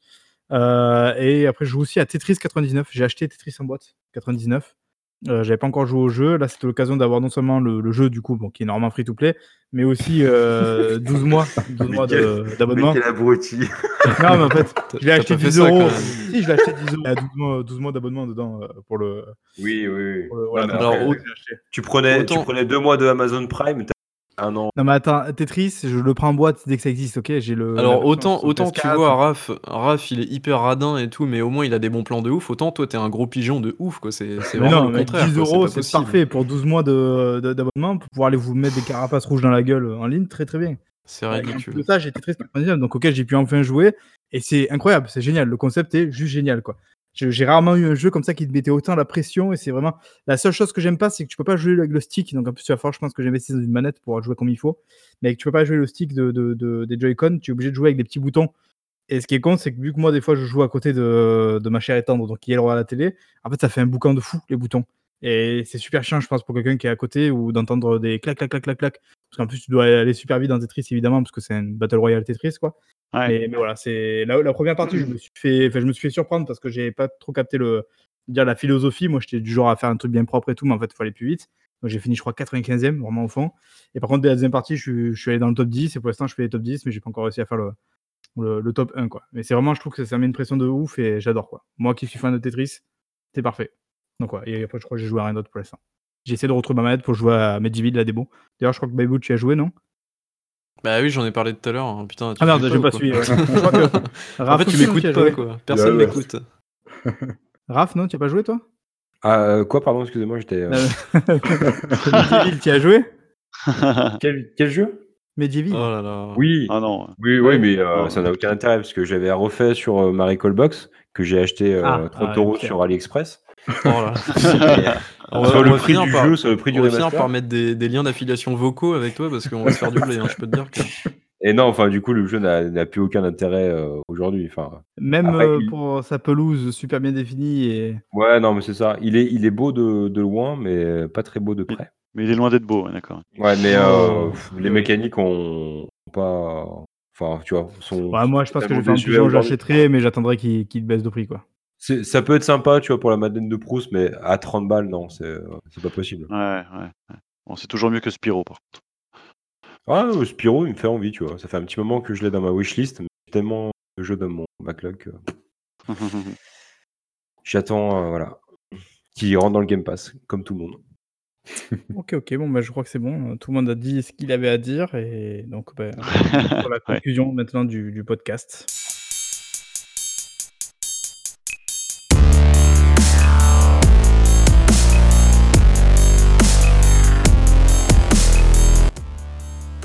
Et donc bon, bah, merci de nous avoir suivis pour ce 28e podcast, déjà le 3e de la 2e saison, en espérant qu'on soit sorti une saison maintenant. Merci Raph effectivement de nous avoir fait honneur de ta présence, malgré ton planning ultra chargé comme d'habitude. Bien sûr, très heureux d'avoir eu notre Vein. Et voilà, et surtout merci d'être passé nous voir pour nous parler de ce Gears of War. Avec grand plaisir. Génial mais imparfait. Voilà. Et en espérant donc que Coach peut-être nous fasse son retour une fois qu'il aura fini.